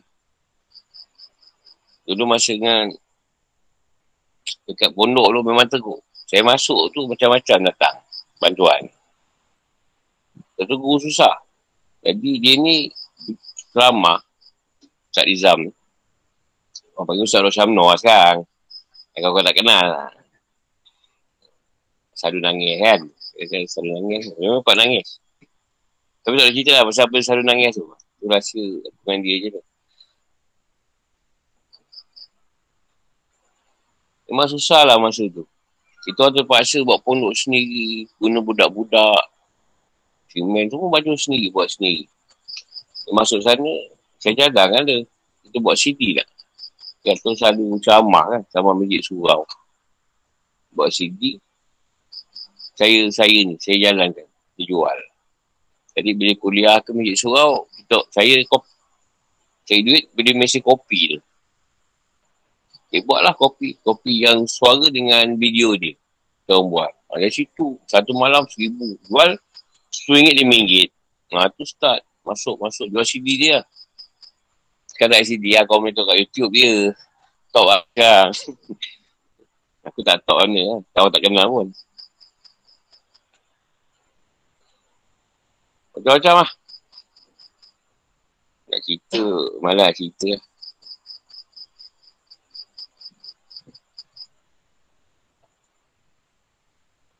Madial pun tak ada orang. Kita orang ada berapa belah orang je. Saya di guru tu, saya buat beribu orang masuk. Bukan sikit anak, beribu. Bukan ada, ada keramah apa pun. Entah orang dengar je, oh ikut baik ah. Tak apa-apa dah. Oh, nak, apa ni? Nak baik ah. Baik ah. baik ah je lah. Tak kau semayang ke tak.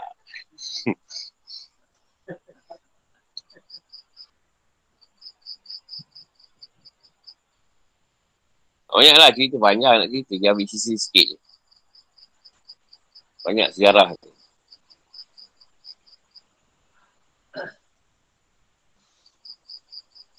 Jadi, saya pegang kalau tuan seorang tu, dia sendiri yang akan yang tetap orang tu uji macam mana kan. Dia sendiri yang buat. Tapi teruk lah kena.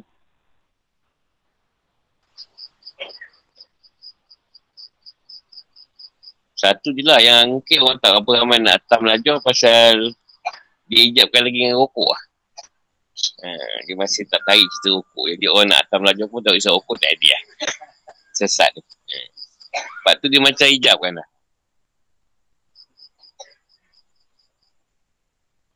Dia kan suka benda yang pelik-pelik kan Tuhan ni. Macam cari adat, belajar isap rokok. Macam tu lah. Dia suka-suka benda yang orang tengok sesat lah. Hmm. Jadi orang nampak tak betul.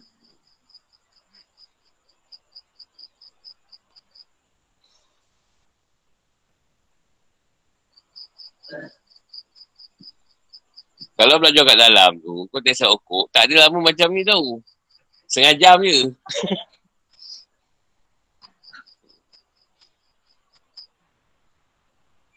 Sebab tu aku pun ambil lama. Sejam apa paling lama pun. Lepas tu dah belah. Sebab dia seorang, seorang gelor. Lagi saya rukuk.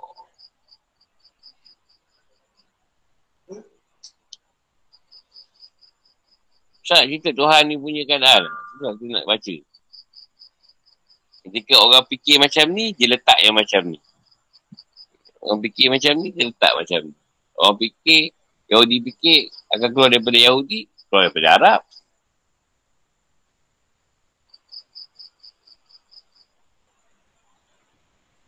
suka buat benda yang tak dia ramal lah.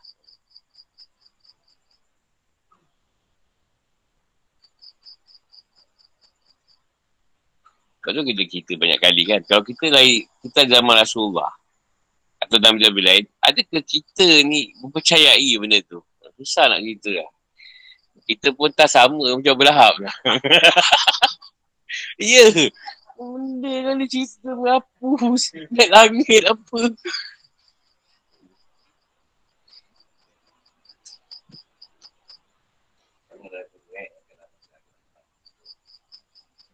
Ah, ha, kita cerita itu beberapa hari lepas kan. Ha. Indonesia.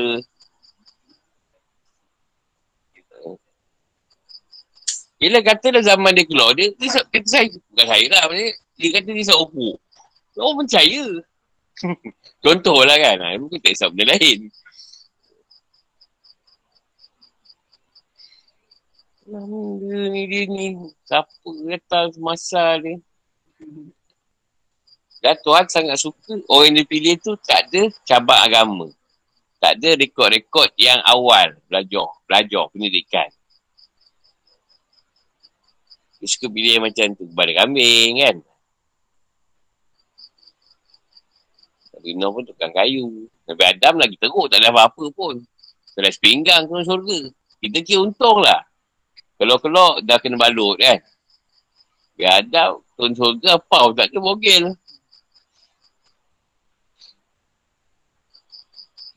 Tapi Adam kan macam baby tu syurga. Dia kalau ada syurga dah pemuda tampan. Kita pemuda tampan bogel. Sanggup.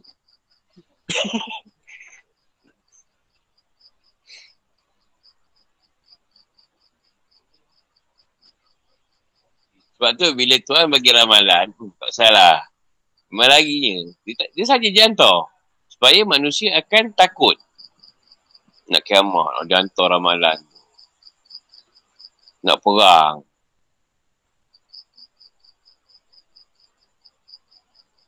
Tak payahlah. Kau pegang benda yang nampak, senang.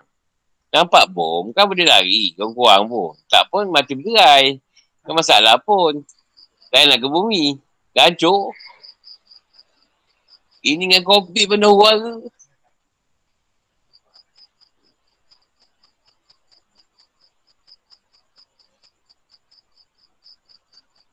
yang kita ikut semua perkara tadi yang kerajaan letak Shopee semua. Sebab kita melihat pada Tauhid. Allah yang suruh. Ini kerajaan ke? Pemerintah yang letak. Ini Allah suruh. Melalui kerajaan tadi Allah suruh pakai face mask. So vaksin kita tengok kendak Allah. Itu yang kita ikut. Bukan kita ikut kendak kerajaan itu tadi. Yang dia orang takut nak vaksin ni pasal takut mati. Macam ni masalah rumah saya. Banyak yang bapak call tak nak vaksin. Alasan? Ha, sama je. Semua jenis dah terikut dengan viral. Padahal dia semua tu okey. Hanya last minute. Dan tarik pun ramai.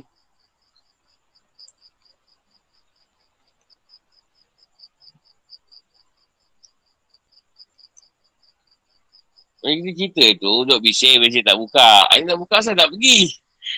Ha. Yelah yang, yang duk kecoh lah. Yang tak kecoh tak ada masalah. Kan ada orang kecoh masih tutup kan. Pergilah. Yang kecoh tak pergi pun. Dia sebut berjalan. Lancong lah. Line in lah apa lah.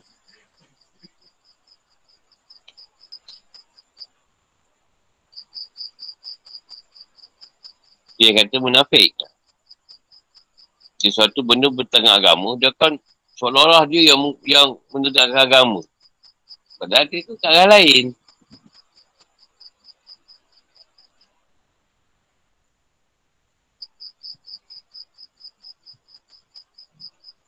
Kau dulu pun. Dia letakkan wali-wali. Saya semenggah. Untuk kau kenali tu. Oh, betul kata tak betul. Ada memang kata betul. Tapi ramai kata tak betul. Sempoi kan. Apa, Wakanda. Wali juga. Orang tak betul gila duduk dengan ayam. Lepas tu guna kadam. Sebab jumpa banyak tempat. Kadam kuat tu. Lagi kat sana jumpa dia. Eh, tiba ada kat rumah. Jadi kawan kata, eh wali punya dah menyesal pula dia kata. Ha. Sebab Tuhan nak sebut, kena aku lebih senang dia kenal wali aku. Masalah tu yang masalah tu. Kenal Tuhan pun senang.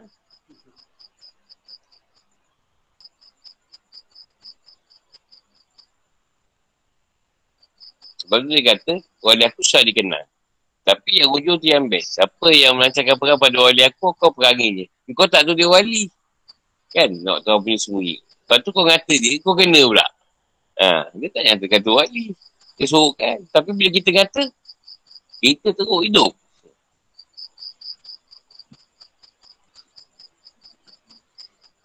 Tuan yang main. Mainan Tuhan tu banyak.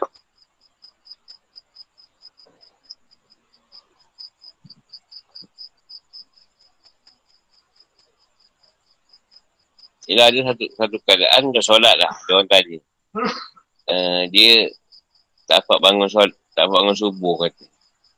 Adakah sebab dia dah jauh dengan Tuhan?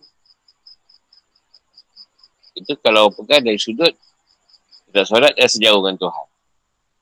Satu sudut lain, hakikatnya, siapa yang bangunkan kita, jagakan kita, gerakkan kita solat, kan? Kan part kita, kita sendirilah bangun subuh tu tak nak bangun tau semayang. Kan tak kisahlah guru tak guru. Ada part yang kita bangun. Nak nak konam lah. Tidur balik. Kedua orang dua petang. Ada part yang kita hop terus je kan. Terus je. Kita macam terus je mudah ada part yang kita berlengah-lengah lah. Dah kejut pun kita guling sana, guling sini. Dah lah dia ter- nak terkecilkan kita. Lepas tu bangun. Bangun supaya ha, ada juga macam tu.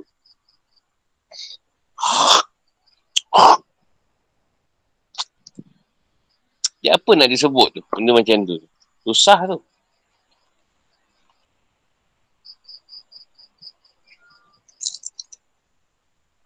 Ni kita mana solat ni. Zuhur ke asal ke maghrib ke. Ketika tu lah jam. Jam, jam, jam. Jam tak sampai 10 malam. Atau jam, jam, jam sampai asal. Lepas zuhur. Ha, tu banyak cerita. Apa ni nak sebut?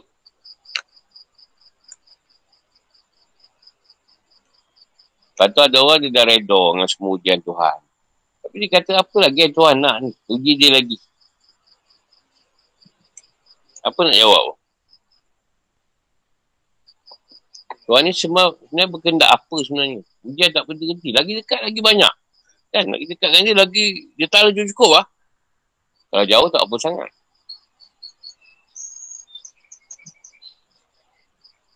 Apa apa masalah Tuhan sebenarnya? masalah Tuhan sebenarnya.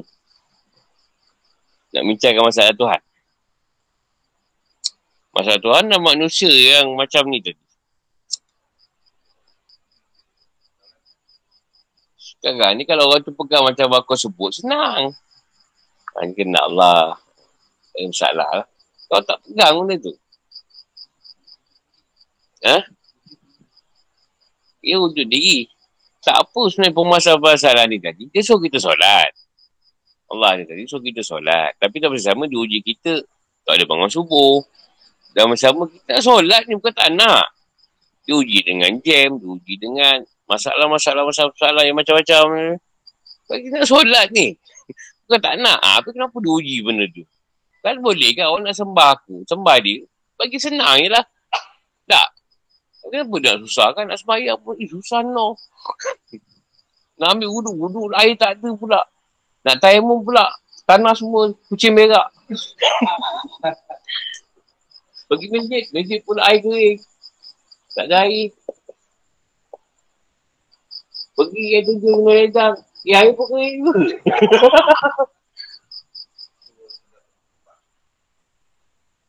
Ya, dia tak lupa. Sekarang kita nak bincang masalah. Tuhan ni nak engkau buat benda yang dia suruh. Kan? Tapi kenapa dia susahkan? Nak pergi haji kena tipu dengan suat.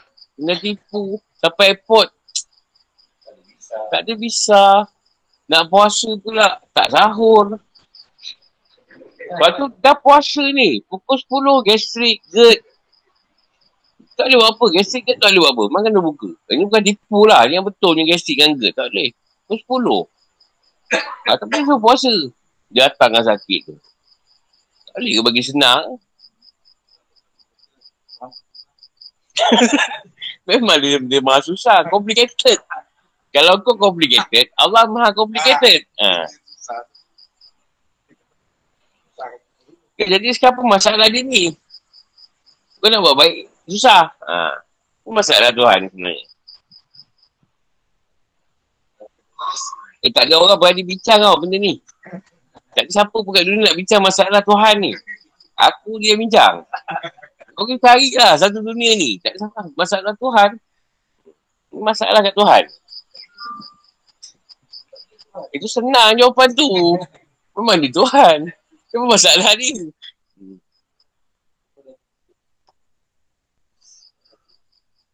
Memang semua dia dah tulis. Tapi apa masalah dia ni? Kau nak buat baik susah sangat ni. Aku cerita tentang tu. Apa masalah dia?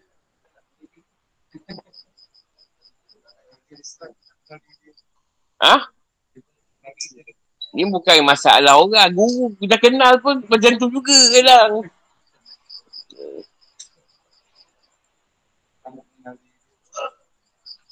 Yelah, kita faham. Tapi kenapa ni? Susah sangat lah. Ha, betul. Memang tu dah batal utama dia. Tapi kenapa dia nak macam susah macam tu?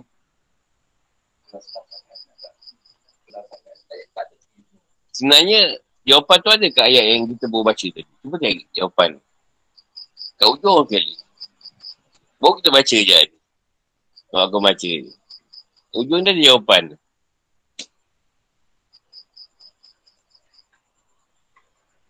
Kau baca tafsir dia tu. Ujung sekali. Tafsir dia tu.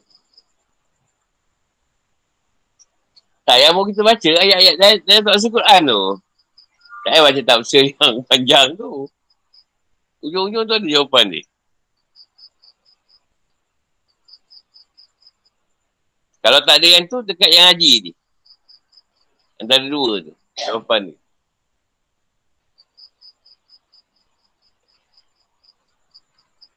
Kat yang haji tu. Kat yang haji ujung tu, ada tak?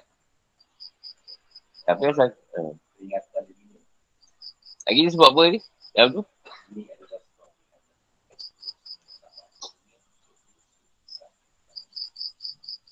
Tak, dia kat ayat haji tu yang sebut.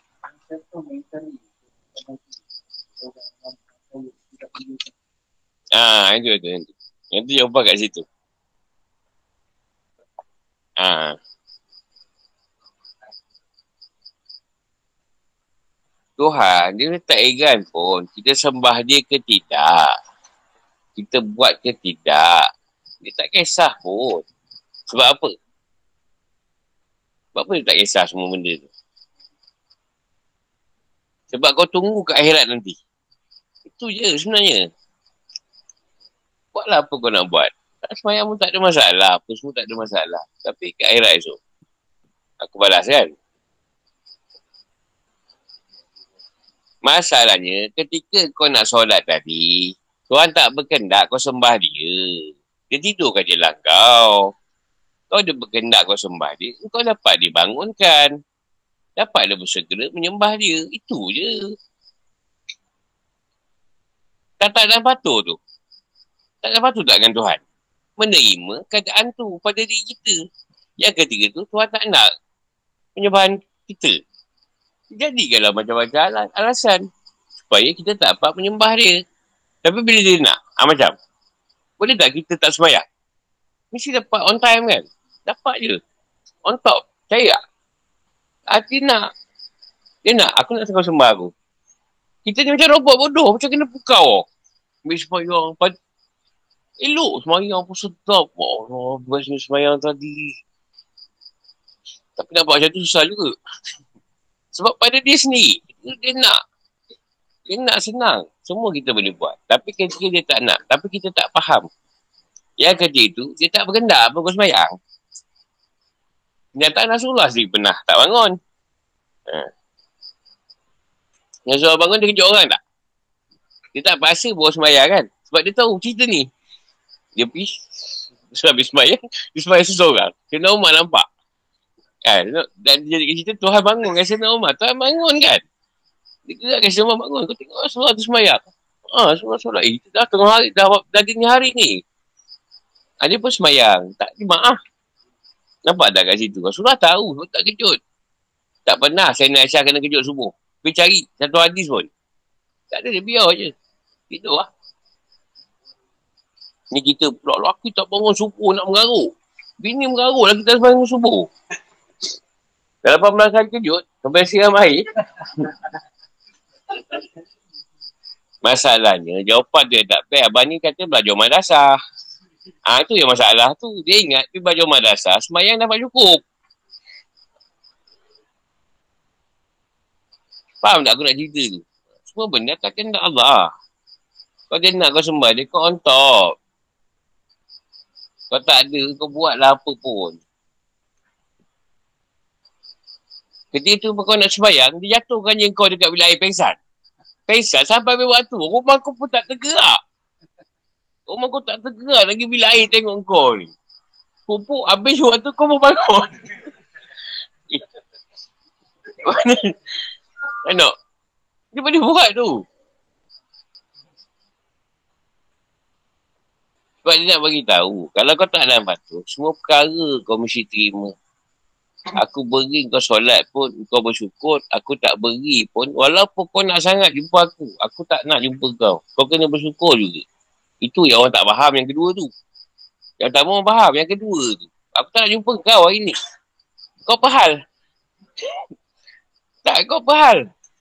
Yang kau menggila sangat ni. Ha. Orang dia kata tak payah, tak payah lah. Masalah bila cerita ni berlaku pada si ilmu, dia jadi seronok pula tak nak semayang. Allah tak berkendak aku solat hari ni. Ah ha, itu yang masalah. Nak kes, nak hilangkan benda tu yang masalah. Jadi cara kita, kita usahalah sedaya upaya nak buat. Kalau dia tak nak, kita dah faham sendirilah. Kita buatlah apa pesen pun, ha, macam kita sendiri, sampai tahap dia pesankan kita. Sebab degil. Hmm. Mak kau ni degil sangat, aku cakap tak payah semayang. Ha, tapi nak cerita benda macam ni tak boleh. Sebab kita kata ada penuntut ilmu yang akan mengambil benda ni mudah. Apa tak semayang? Orang tak kenal. Aku pun rasa tak hmm, tak, tak semayang hari ni. Jadi, nak menghindarkan keadaan tu, bagi untuk ilmu, berusaha lah saya upaya untuk solat. Kalau dia tak bagi, faham-faham je lah. Kita buat macam mana pun, dia tak bagi. Jadi kena lah keadaan tu, kena reda lah. Terutama solat subuh lah paling susah. Itulah dia kodak. Sebab ulama' dah faham. Ulama' pun tak kena. Sebab dia kena lah ni. Fatwa ni keluar. Kau dia tak kena, tak keluar. tak boleh keluar. Sebab aku TikTok. Syafiq kata aku TikTok. Malik kata aku pun TikTok. Sekarang macam mana nak bagi orang kadak? Habis Syafiq pun terkena. kan ha? Bayangkan dah memang elok terang-terang mata ni. Pukul lima setengah menyungkur. Hilang terus. Sup-sup esok. lima waktu larung. Lima waktu larung. Cik ada jani. Cik ada jani pernah kena. Cik ada. Kau macam kita ada dia pernah kena. Pernah kali jogor pernah kena. Tidur kau macam sabu kapi tu tak orang bangun. Nak tengok kau bangun menyesal tak? Atau kau reda? Kau kau menyesal masalah lagi tu.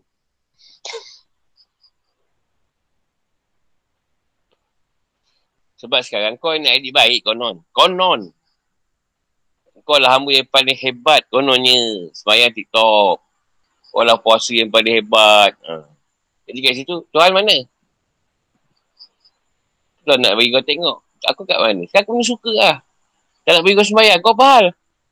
Kalau kau hamba, kau terima lah. Kan? Jadi kau hamba tak mana? Bila dapat baik, kau nak jadi baik je. Tak boleh jadi jahat lah. Sedangkan Tuhan tu ada baik dengan buruk. Jadi bila kau ada perasaan tu, kau menyesal lah. Tak, kau tak sebayang kan rasa, rasa penyesalan. Kau bertaubat lah. Dia suka tak kau taubat? Dia nak tu. Sebab tu kau rasa tak cukup. Sebab dia suka taubat kau. Jadi nampak tak gambaran kau? Kau selalu buat salah. Jadi ada lebih kau dengan Tuhan. Engkau tu hamba, aku Tuhan. Engkau minta taubat. Ha. Itu kerja dia. Dia suka taubat kau. Sebab tu kau suka buat salah. Eh. Tak tahu kan? Tuhan suka hamba dia yang bertaubat. Tapi bila kau tak semayang, datang menyesal. Lama tak semayang, taubat. Allah suka lah. Sedar diri kata dia. Sedar diri kau tu hamba kan. Kau tak semayang dia. Taubat lah. Aku terima. Terima. Sangat tak semayang. Terima sangat. Itulah yang dia nak. Bukan buat salah yang kita suka nak buat. Tapi buat salah sebab dia nak beritahu kau hamba. Aku Tuhan, tu je. Kalau sempurna semua, dah kat mana Tuhan duduk? Aku Alhamdulillah semayang lima waktu. Masuk. Ha, dia beragak lah. Hidup senang Lena. Sebab aku buat semua ni. Yang kau Tuhan lah. Tuhan tak ada.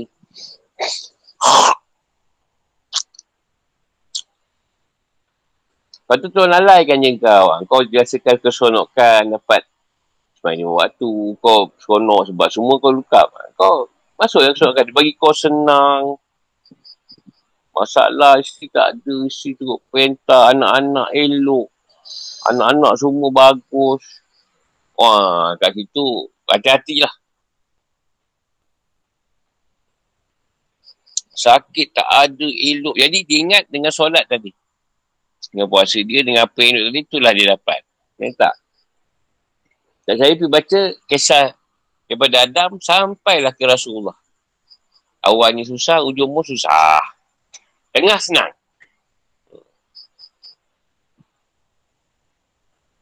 Sebab tu kita tak nak rasa selesa sangat lah. Tak ada berdamai sangat. Ya dari masalah tu Alhamdulillah lah. Ini ada nak naik darjat lah kita. Sebab tu lah bagi masalah sebab naik, naikkan darjat iman kita. Kan dia kata aku pilih yang terbaik dengan kamu. Jadi mesti ada masalah banyak lah. Janganlah cari masalah.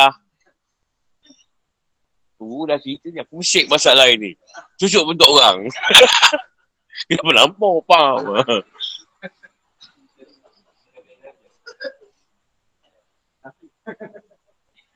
Taklah, sebab tak kena pergi faham. Benda ni bukan masalah yang kau buat. Allah yang buat. Ha.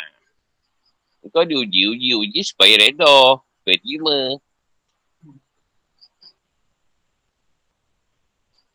Kita tengoklah tak pernah jumpa suami isteri yang boleh ngam.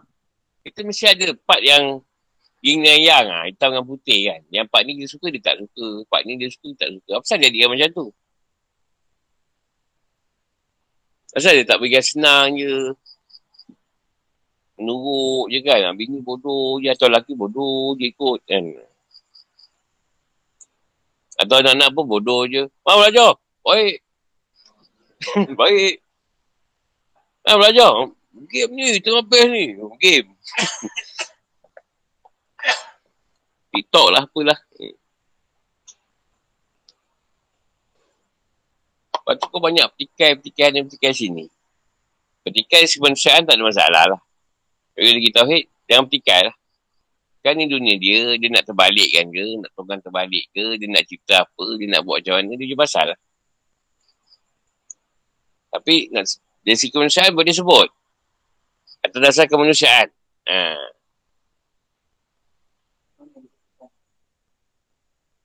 Kemanusiaan tadi. Macam disebutlah. Kalau kebenaran tu tadi disanggah. Satu keadaan tu kita boleh lah menyaut. Alah contoh masalah. Takkan tak cakap langsung. Takkan dah kita pancit pun. Ni lah. Takkan tak boleh cakap apa. Tak cakap apa.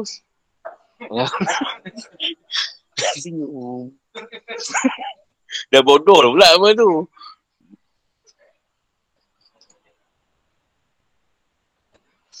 Contohlah gaji. Gaji tak masuk. Takkan tak ada bising. Tapi hati tahu tak? Kena siapa? Ah tu. Hati dah tahu tu kena lah. Tapi boleh. Nak tanya buat-buat. Kenapa gaji tak masuk bos? Ni dah 18 bulan dah. Patut 29. Kan? Ha, tak ada masalah. Itu kemanusiaan. Tapi hati. Hati dah tahu tu, kena Allah melambatkan gaji. Dah lah. Tapi boleh cakap. Tak ada masalah. Dah dapat bagi harta kan. Mak ayah meninggal. Tak tuntut ke? Senyum. Kena Allah. Pergilah tuntut. Ada ke kau bahagian? Cakap apa? Pergilah. Kan rezeki Allah bagi kat situ. Ni tak. Tauhid sangat. Senyum. Tak tak pergi ke tanah tu bawa nama kau. Tak ada masalah pun tu kena Allah. Lantak dia. Aku tauhid tinggi sangat. Satu kemanusiaan lain. Kemanusiaan, pi lah. Ada benda boleh buat apa. Dah barang pos sudah tak sampai rumah. So ambil kat dekat jindek. Pergilah ambil. Tak tak dapat barang tu marah pula. Tak ambil ke barang tu. Kalau tuan nak bagi, dah dapat dah. Kau belum nak bagi lagi. Tapi biar situ lah. Biar je lah. Kau dia nak hantar suit, dia hantar lah. Saya tuan nak tengok juga kau ni busa ke tak busa. Hamba tadi. Hati tu pada Tuhan. Nak tahu ke nak dia tak sampaikan. Sebab tuan nak busa. Barang tu best. Kan. Jadi pergilah usaha sikit. Dia ambil. Kau tak jalan ni, kau pun tak faham lah benda ni. Ya. Tuhan ni macam mana pesen. Ha, tapi masalah macam kita cerita tadi lah. Jangan ambil benda benda tu. Alah sikit hal dia pun. Luka sikit je jari betul bawang. Kena Allah tak bagi semayang hari ni. Padahal boleh je masuk semayang. Eh tak, ini, ini sebagai satu tajali. Supaya tak ada semayang. Sebab aku dah cerita tu. Tak ada benda pun. Tak ada benda pun. Yang kita nak cerita, contoh macam subuh. Subuh lah. Pak lain tak ada masalah kita ni. Banyak sangat orang mengadu kan. Murid banyak mengadu pasal subuh. Kena bagi tahu jugalah bagi dia faham. Contohlah kalau saya di Imam Isyak sini. Kalau tak bagi jadi imam, dia pengsan terus. Padahal bukannya buat apa pun. Tiba-tiba bagi pum. Bilang. Tanya dia orang. Ha, kau 12. Kau 2 lah. Ha, tak bagi tu. Adalah hal lain. Dia faham. Kalau sanggup tunggu, masalahnya aku nak semain dekat rumah. Ada sekali dia orang tunggu.